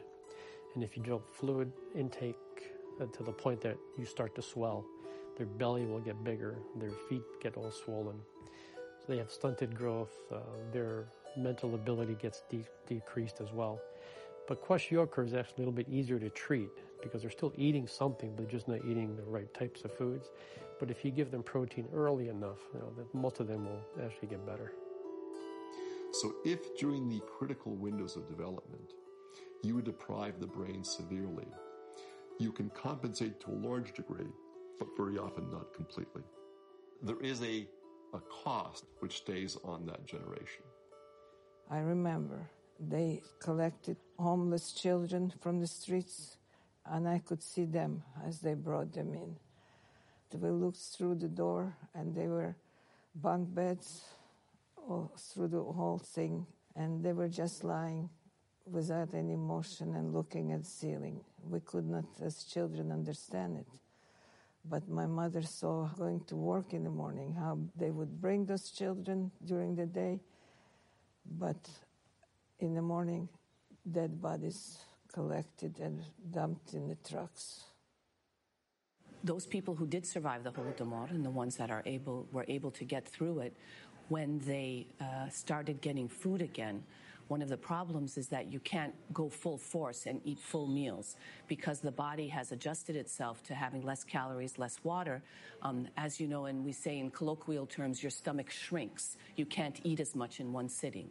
So, one of the things that they would have to do is eat smaller amounts more frequently and um, definitely re, uh, resupply their body with a lot of vitamins and nutrients that had been missing. Those people who then started getting food, if they overstuffed themselves, they sometimes became quite ill just because they were eating too much at, uh, at a right at the same time, or they weren't eating the right foods to build up their strength again. So there was a time afterwards where you had to learn how to be able to eat again so that you were eating the right foods and in the right balance to get your body back into its uh, normal functioning. Even if you feed them, after about three months, they can pretty much be back to the normal state. But psychologically, that their concentrating ability and their, their thought process still lags behind. But that emotion was then carried through the next two generations because they would, in their homes, often share what had happened. Even the third generation still had that horror. The other emotions they often had were fear fear that what happened could recur again, and also a lifelong fear of speaking out. They feared being assertive, so they spent their lives essentially at a level below the one they wanted to operate on. In the end, uh, the Holodomor took away not only the life of those people that um, starved to death, but it also took away the future generations, the ability of them to uh, be born, and also the ability for Ukraine to expand its population rather than decrease its population. For a long time, they could not even talk about sharing their thoughts. But in every family, there was somebody that lost life during the Holodomor. We have a mission here to let people know what hunger was and that it was artificially created uh, famine because it was everything was confiscated. In his book bloodlands dr timothy snyder he says this was not an act of god but of politics and therefore of humanity. Standing before the phenomenon of genocide we raise up our hands. We ask the lord why I think that is what people enduring and dying during the Holodomor did. We often think that these terrible events end with the death of the afflicted individual. But we know from other work that this kind of tragedy tends to echo through the generations afterwards. And again, I would hope that some of the people in positions of power in academia uh, look at this in a very careful way and look for ways that have worked other systems to mitigate those effects. We remember these victims. This was a man made famine. This could have been avoided.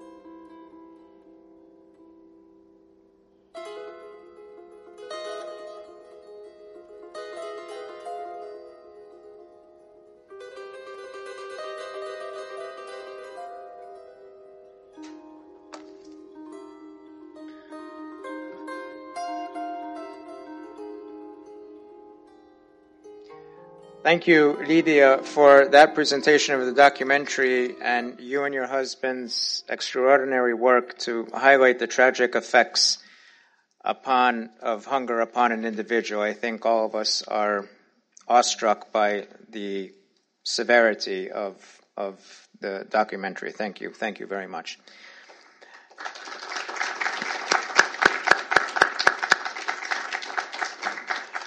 Our next presentation will be a cultural performance by George Wahini.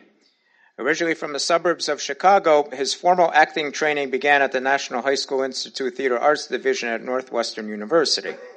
He received conservatory acting training from the London Academy of Music and Dramatic Art, and returning to the States, George attended Stanford University, obtaining his BA with honors.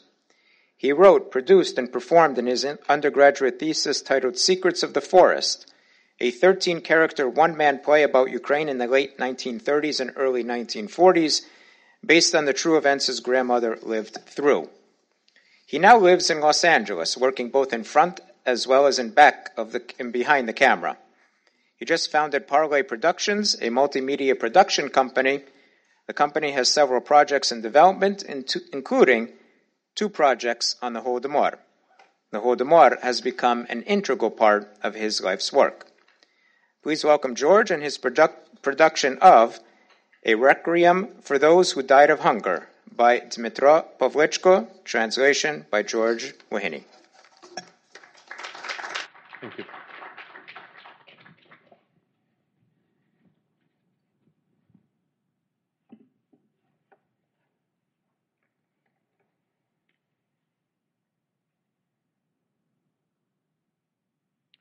Three, two, one, mark.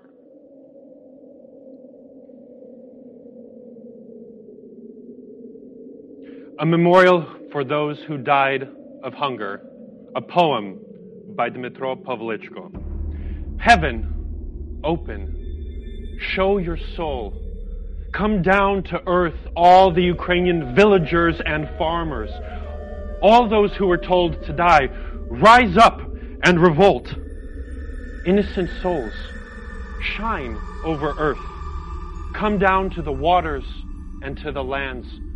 Build the eternal cathedral of memory to remember this 22nd year, this 32nd year, this 33rd year, this 47th year. Famine, famine, famine. The blessed work for happiness and good. The bread growing people along the banks of the Dnipro. Oh God, this is we, your plowers who tilled and sowed and prayed from dawn as if caring for our own child. We cherished our rich land. We loved life and we respected hard work. We inhaled the rich black soil. The steppes were in our blood. We did not know that the red Satan had already condemned us to death.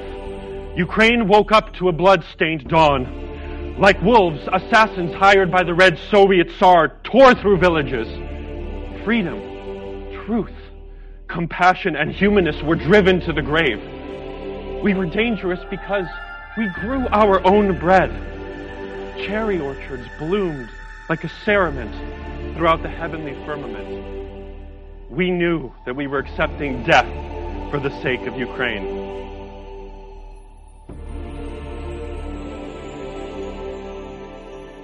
The executioners march on and on, wearing red Soviet flags. They clean out the pantry, sweeping up every last grain from the containers, even dust. Every last trace is gone. Grain is but a fragrant past, leaving Ukrainian farmers nothing but nettles and weeds. They're carrying the life away from Ukrainian homes that for centuries has been coveted, tossing still living mothers into piles of corpses.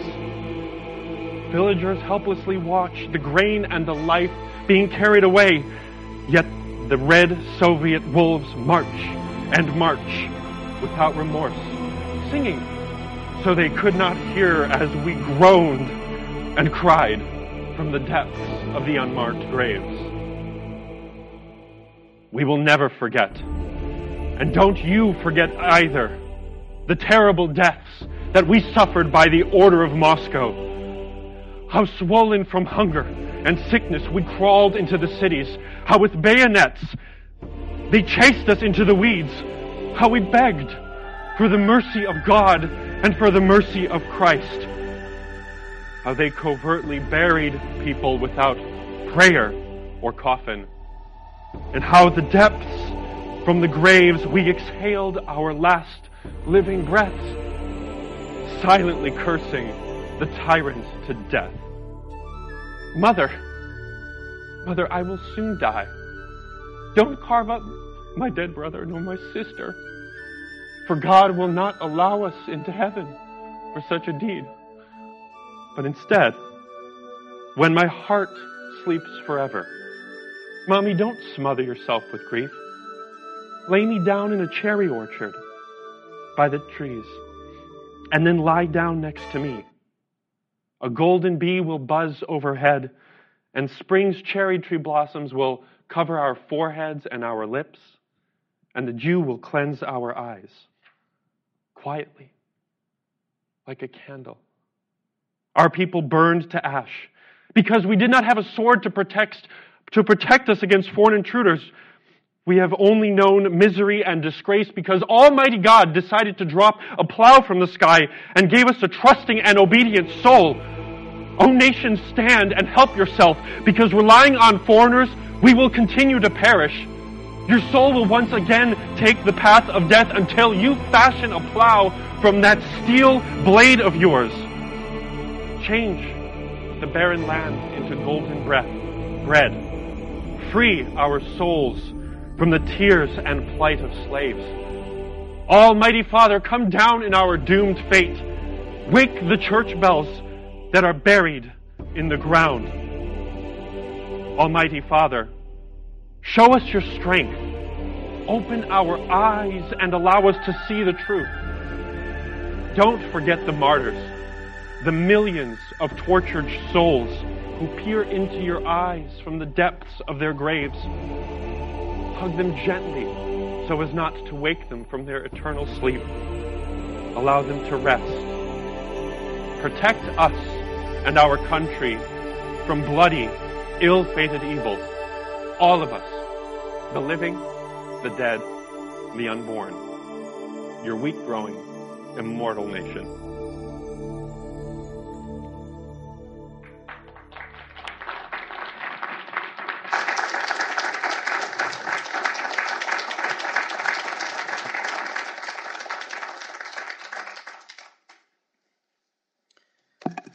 Thank you, George, for that truly powerful, resounding, and emotional depiction of the poem.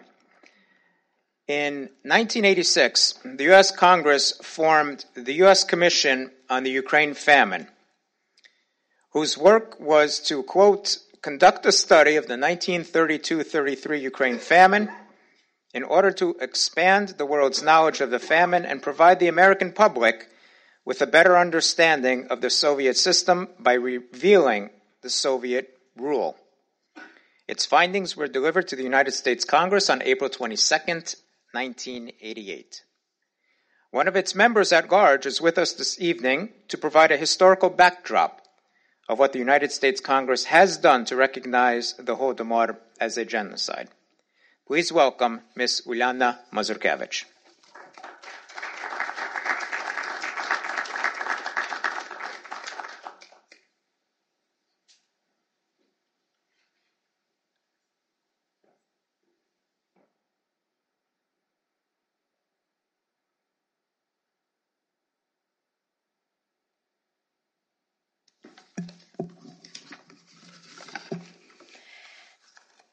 Today, we are remembering.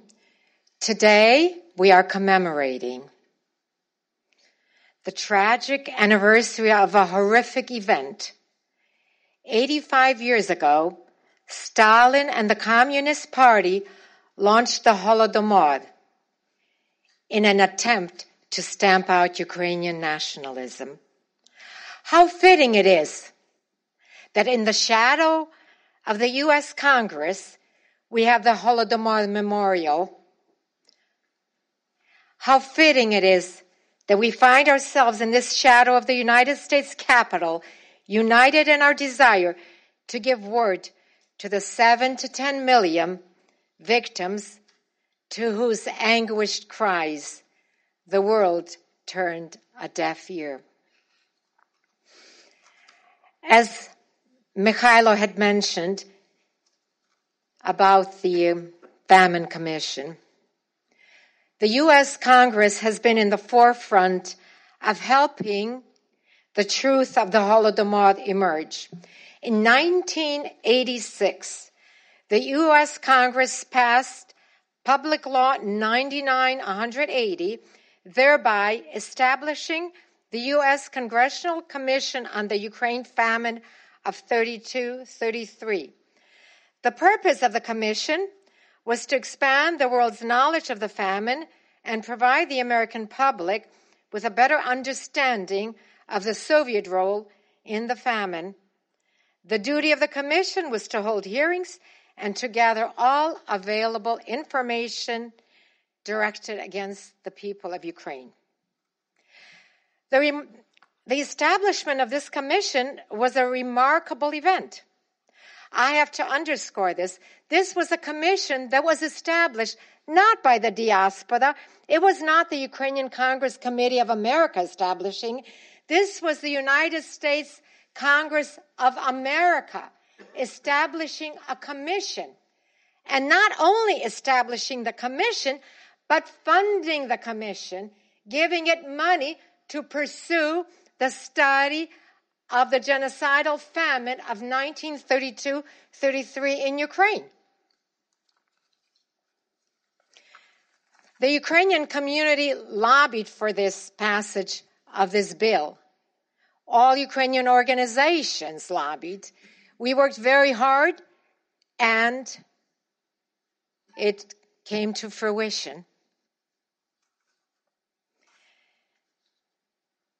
The establishment of the U.S. Congressional Commission on the Ukraine famine of 1932-33. Not only was the commission established, but called to serve in the commission were two senators, Dennis DeConcini of Arizona and Byron Dorgan of North Dakota. Five congressmen were appointed to serve on the Famine Commission. Among them, Congressman Dennis Hertel, William Broomfield, Benjamin Gilman, Dan Mica, Robert Casten.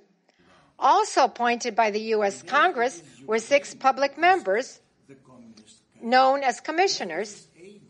I was honored and humbled to be appointed to serve on this commission. The list of biblical associations is not exhausted. Let's recall the miracle when Jesus fed. Okay. A little Jesus there. The Commission held public hearings throughout the United States in an effort to gather firsthand chilling recollections of those who actually experienced and survived the 1932 33 genocidal famine. Testimony was taken by the Commission from 57 eyewitnesses, and in depth interviews were conducted with over 200 survivors of the Holodomor. Hearings were held in federal courts. Eyewitnesses would approach the bench as you would do in any, any federal court. You would swear to tell the truth, the whole truth, and nothing but the truth. The commissioners would sit and would ask questions. The eyewitness would provide information and then expound on what needed to be answered if questions were given.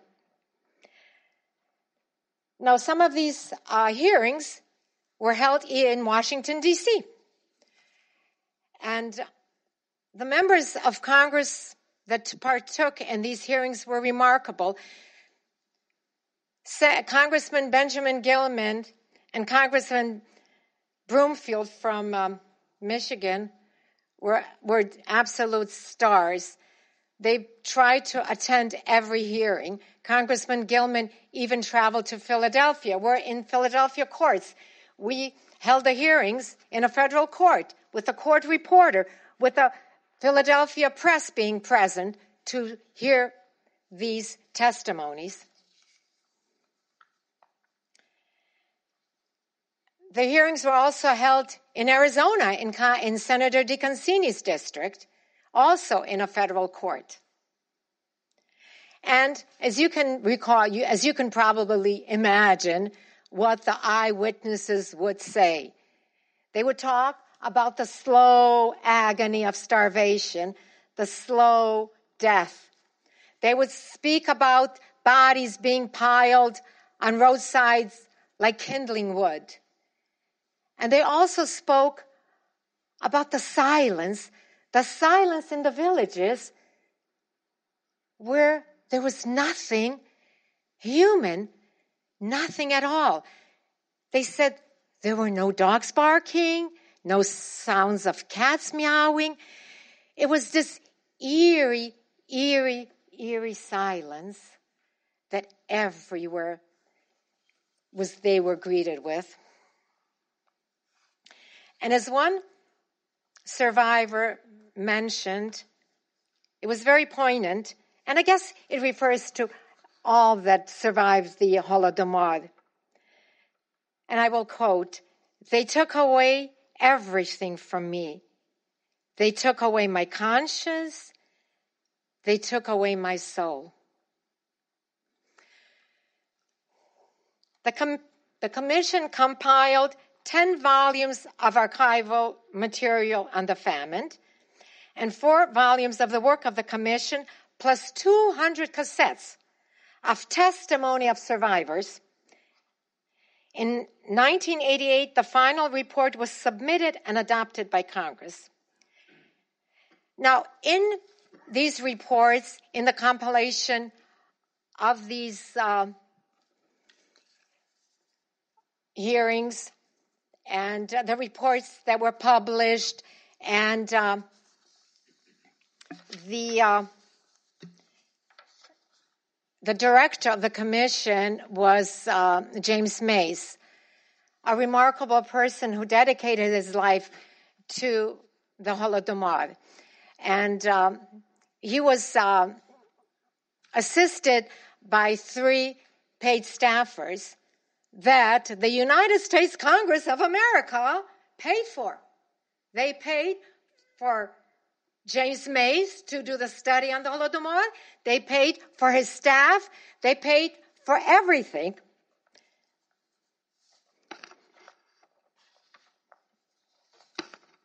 In fact,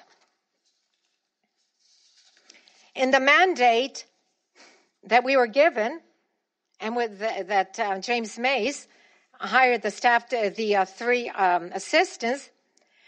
As I mentioned, the work was quite extensive. At our initial meeting, uh, we discussed the budget allocated to the commission, and uh, the federal government has had given us commissioners, the five public members, a GS 18 pay rate.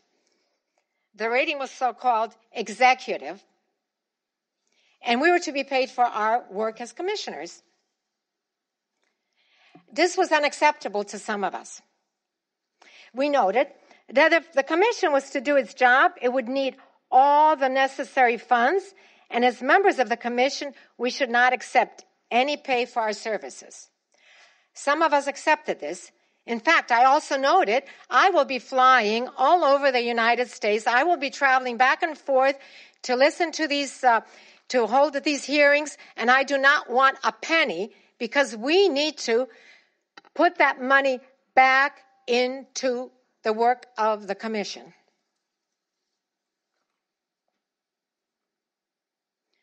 Now, when we were doing, um, compiling all the research, we went through a lot of archival um, information that dealt with embassies and consular officials. And they were asking, well, we've been hearing about this famine, lack of food. And they were asking the Russian government, Moscow, what is the answer? And as we have in today's playbook, the same thing happened then. What did, the, what did Moscow do? Deny, deny, deny that a famine was raging in a country that was exporting wheat to Europe. And they follow the same playbook today. They don't change the note. It is always deny, deny, deny.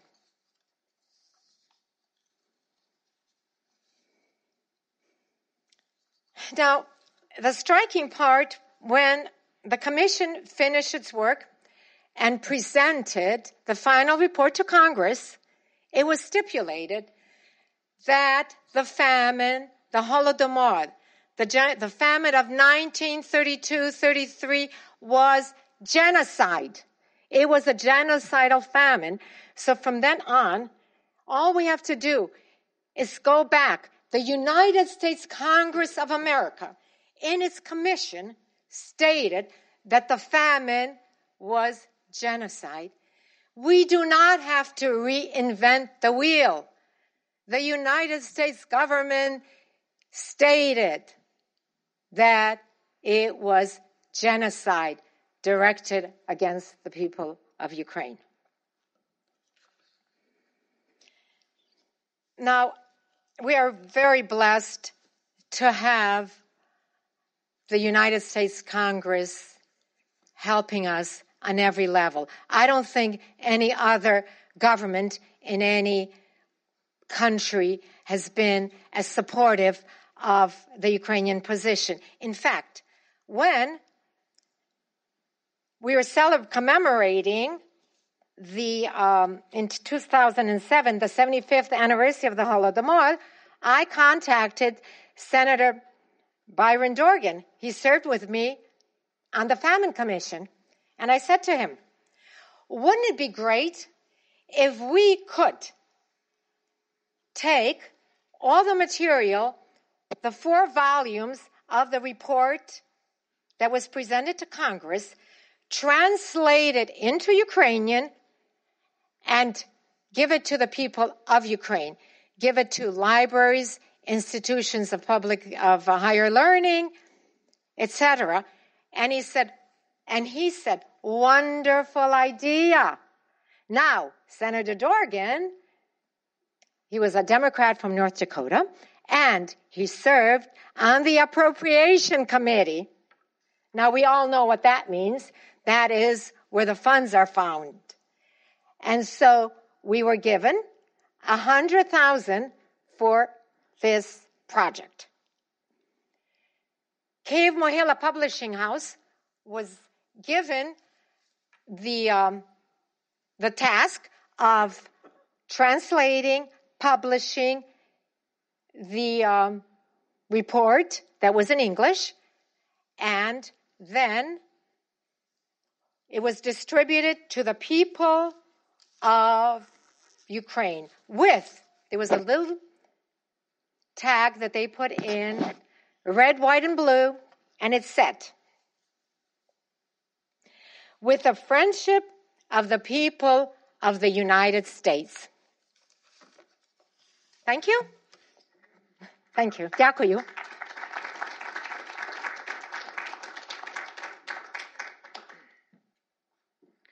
Ulana, thank you for your work on the Commission, truly in those turbulent last years of the Soviet Empire. And also, it's truly, the Commission work is truly one of the first public attributes of Holodomor awareness in the Western world. Your work obviously speaks for itself and now is fixed in history. So thank you. Thank you very much. Next, we have a video presentation from Professor Miroslav Marynovych, the Vice Rector of the Ukrainian Catholic University. To speak of Professor Marynovych's life and accomplishments, one would need several hours. These are some of the highlights. Under Soviet times, he was a prisoner of conscience in the Soviet Gulag, serving eight year, seven years in the notorious Perm 36 labor camp, and three years of exile in Kazakhstan. Professor Marynovych was a founder of the Ukrainian Association of Amnesty International and has received numerous, numerous awards among them the, Tragan, the Truman Reagan Medal of Freedom from the Victims of Communism Memorial Foundation, the Vladimir Jabotinsky Medal from the Ukraine Israel Society, and from Poland he received the Equestrian Order of the Cross. He is an author of various essays, numerous publications in foreign periodicals, several b- books on religious themes, and his main interests are religious studies and national and political process. Please welcome, by video presentation, Professor Miroslav Marynovych.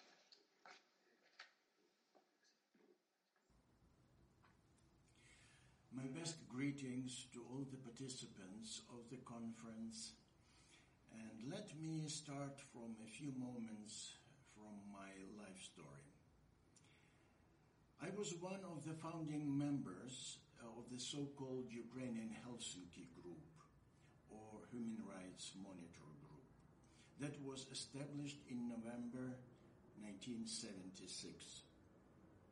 The principal goal of all the Helsinki groups had been to monitor the implementation of the Helsinki Accords in their human rights basket.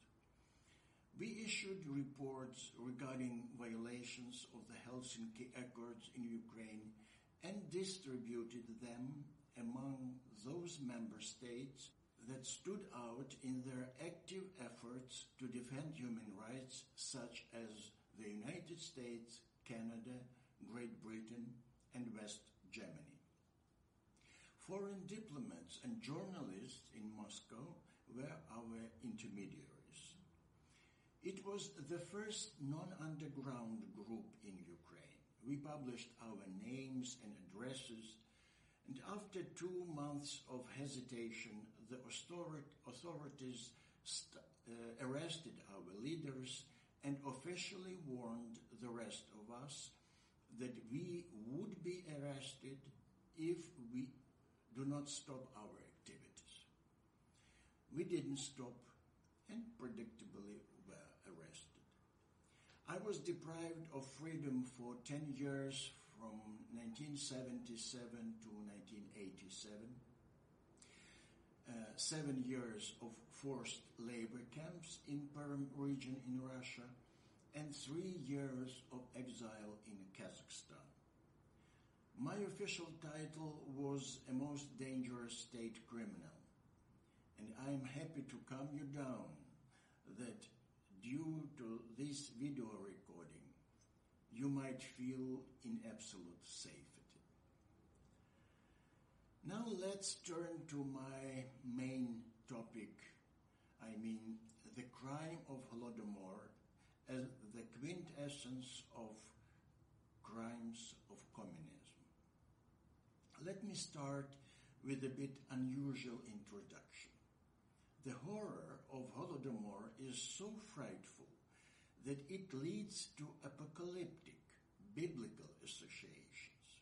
I quote, And Cain went into the field, and Cain talked with Abel his brother. And it came to pass that while they were in the field, Cain rose up against Abel his brother and slew him. And the Lord said unto Cain, Where is Abel thy brother? And he said, I know not. Am I brother's keeper? And the Lord said, What hast thou, thou done? The voice of thy brother's blood cries unto me from the ground. Today it is Ukraine who asks the communist Cain, Where is Abel, the innocent Ukrainian peasantry slaughtered mercilessly? The list of biblical associations is not exhausted. Let's recall the miracle when Jesus fed thousands of people with a few loaves of bread. In 1833, the communist devil made the miracle in the other way around. He covered the land that was able to feed the millions with bodies of those who died of hunger. It was not the hunger caused by the natural disaster. It was the handmade genocide targeted into the Ukrainian nation. Let us switch now from the emotional biblical rhetoric to the language of the logical analysis. The crime of Holodomor had been never acknowledged and repented by the Soviet regime. Vice versa, the latter made many attempts to justify it. The Putin's regime does the same today. Of course, the Russian Empire, no matter Tsarist or Communist one, had always refused to acknowledge its wrongdoings. But this is not the only reason for non-repentance. We are dealing here with the consequence of the injustice caused by the 1945 Yalta Agreement. The injustice was at least twofold. Firstly, it created double standards of evaluating the crimes of totalitarian systems. Nazi crimes were publicly and totally condemned. Communist crimes were covered by security imperatives and almost freed of ethical evaluation. For many people in the West, Nazi Germany was an absolute evil, while the Communist Soviet Union was a victorious good with some occasional dark spots on its shining garments. What was forgotten was the fact that the main winner of the war, the Stalin Soviet Union, entered the war as an ally of its main begetter, Hitler's Germany. As a result, the world heard the pain of victims of the Gestapo and didn't hear that of victims of NKVD or KGB. The world has justly horrified about the atrocities of Holocaust and by the voice of Walter Duranty, the 1932 Pulitzer Prize winner, denied the very validity of the atrocities of Holodomor. As Leszek Kolakowski ironically put it, was a prisoner dying in Vorkuta, Siberia, to be pleased and happy with the fact that he avoided the same fate in Dachau? The moral equation of Nazism and communism is, from my point of view, absolutely justified and even necessary. It is my moral obligation to make this statement in the memory of my prison friends who died in the Gulag. I don't want to blame the organizers of the Yalta Agreement.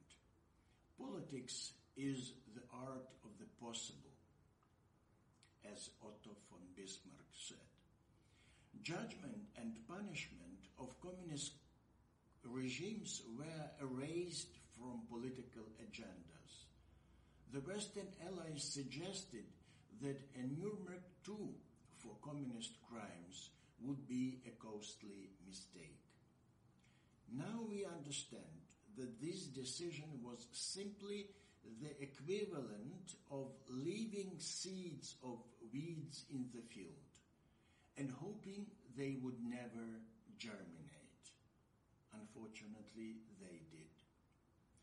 And here we have the next injustice. What we have today in the world order is the consequence of the fact that the evils of the communist regimes were neither repented nor punished through a due process. The KGB regime of Putin in modern Russia is a clear reincarnation of the Dzerzhinsky's empire of the Bolsheviks. I just smell it. Moreover, the former British Foreign Secretary Boris Johnson was absolutely right while comparing Putin's log- logic with that of Hitler. As we say in Ukraine, they were molded from the same paste. So it is the task of mankind to do the job the Yalta conference had postponed. I ask you not to underestimate the danger emanating from the Putin regime. There was a time when Nikita Khrushchev invented the slogan, let us catch up to America and leave it behind. The idea was to make the Soviet Union as big as the USA. Now Putin understands that it is impossible. So the goal was modified.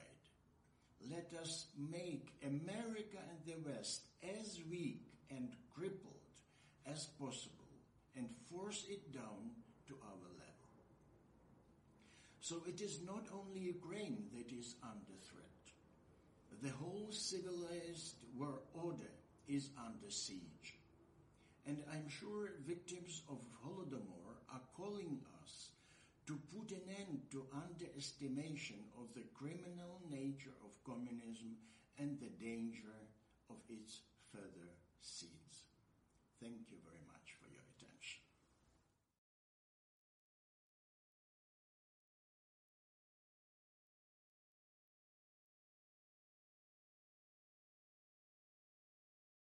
Video message by Dr. Marynovych.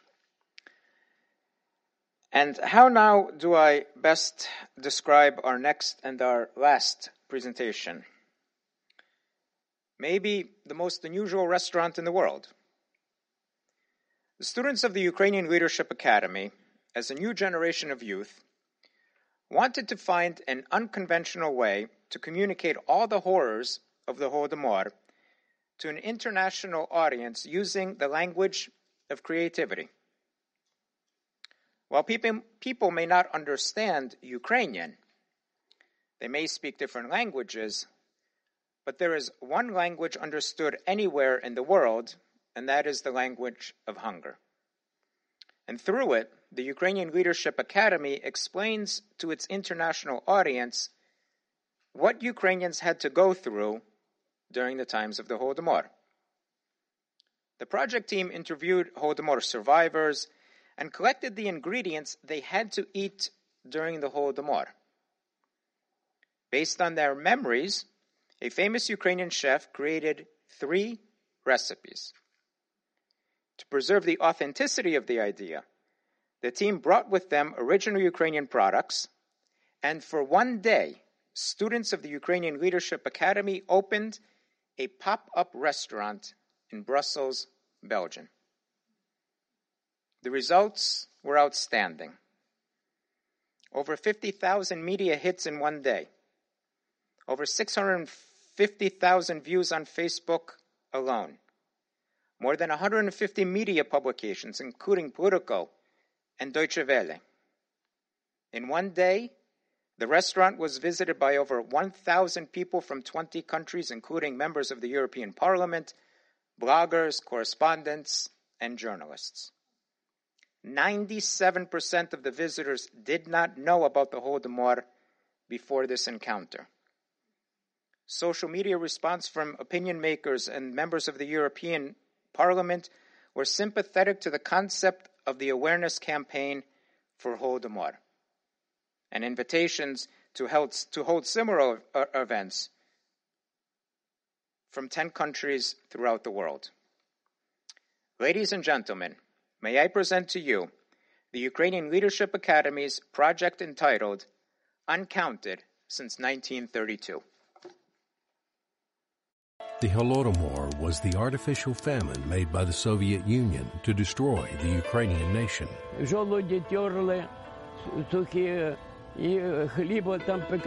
The exact number of victims is unknown. However, we are talking about 7 million people in the very least.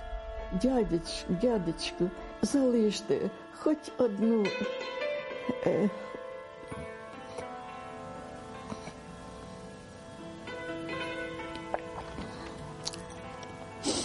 хоч одну ложечку. Почали їсти лободу, траву, кору, бруньки. Я все це бачив, як ви можете не вірити в цьому. 2018 is the 85th anniversary of the Holodomor. To remind the world about the terrible tragedy, we chose the only language that is understood anywhere the language of hunger.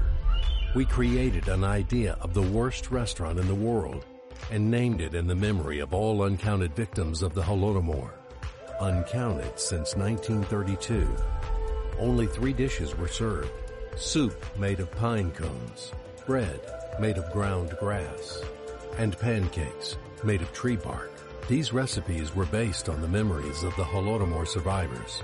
We sent the invitations with these ingredients to the members of the European Parliament, bloggers, and journalists. Finally, for one day we opened a restaurant in the very heart of Europe. Mamma mia, you can't really swallow it. It was uh, really uh, a huge crime against humanity, against Ukraine. I want to understand something more about this uh, history, this tragedy, but I cannot in this way. So. Understand your struggle for justice. I really feel sorry. In one day, Uncounted was visited by over a thousand people.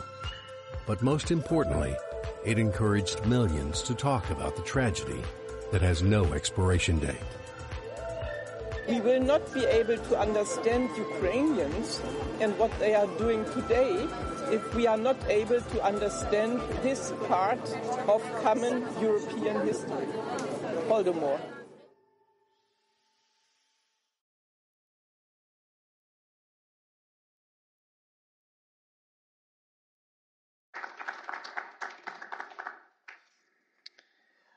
On behalf of the U.S. Committee for Ukrainian Holodomor Genocide Awareness and the Embassy of Ukraine, co-sponsors of this afternoon's inaugural events, for, uh, um, concluding events for the 85th anniversary of the Holodomor, I would like to thank all of its participants, staffers, embassies, community organizations, and a special thank you to our featured speakers and presenters who have helped to appropriately honor the victims of the Ukrainian genocide and to uphold the slogan, we shall always remember.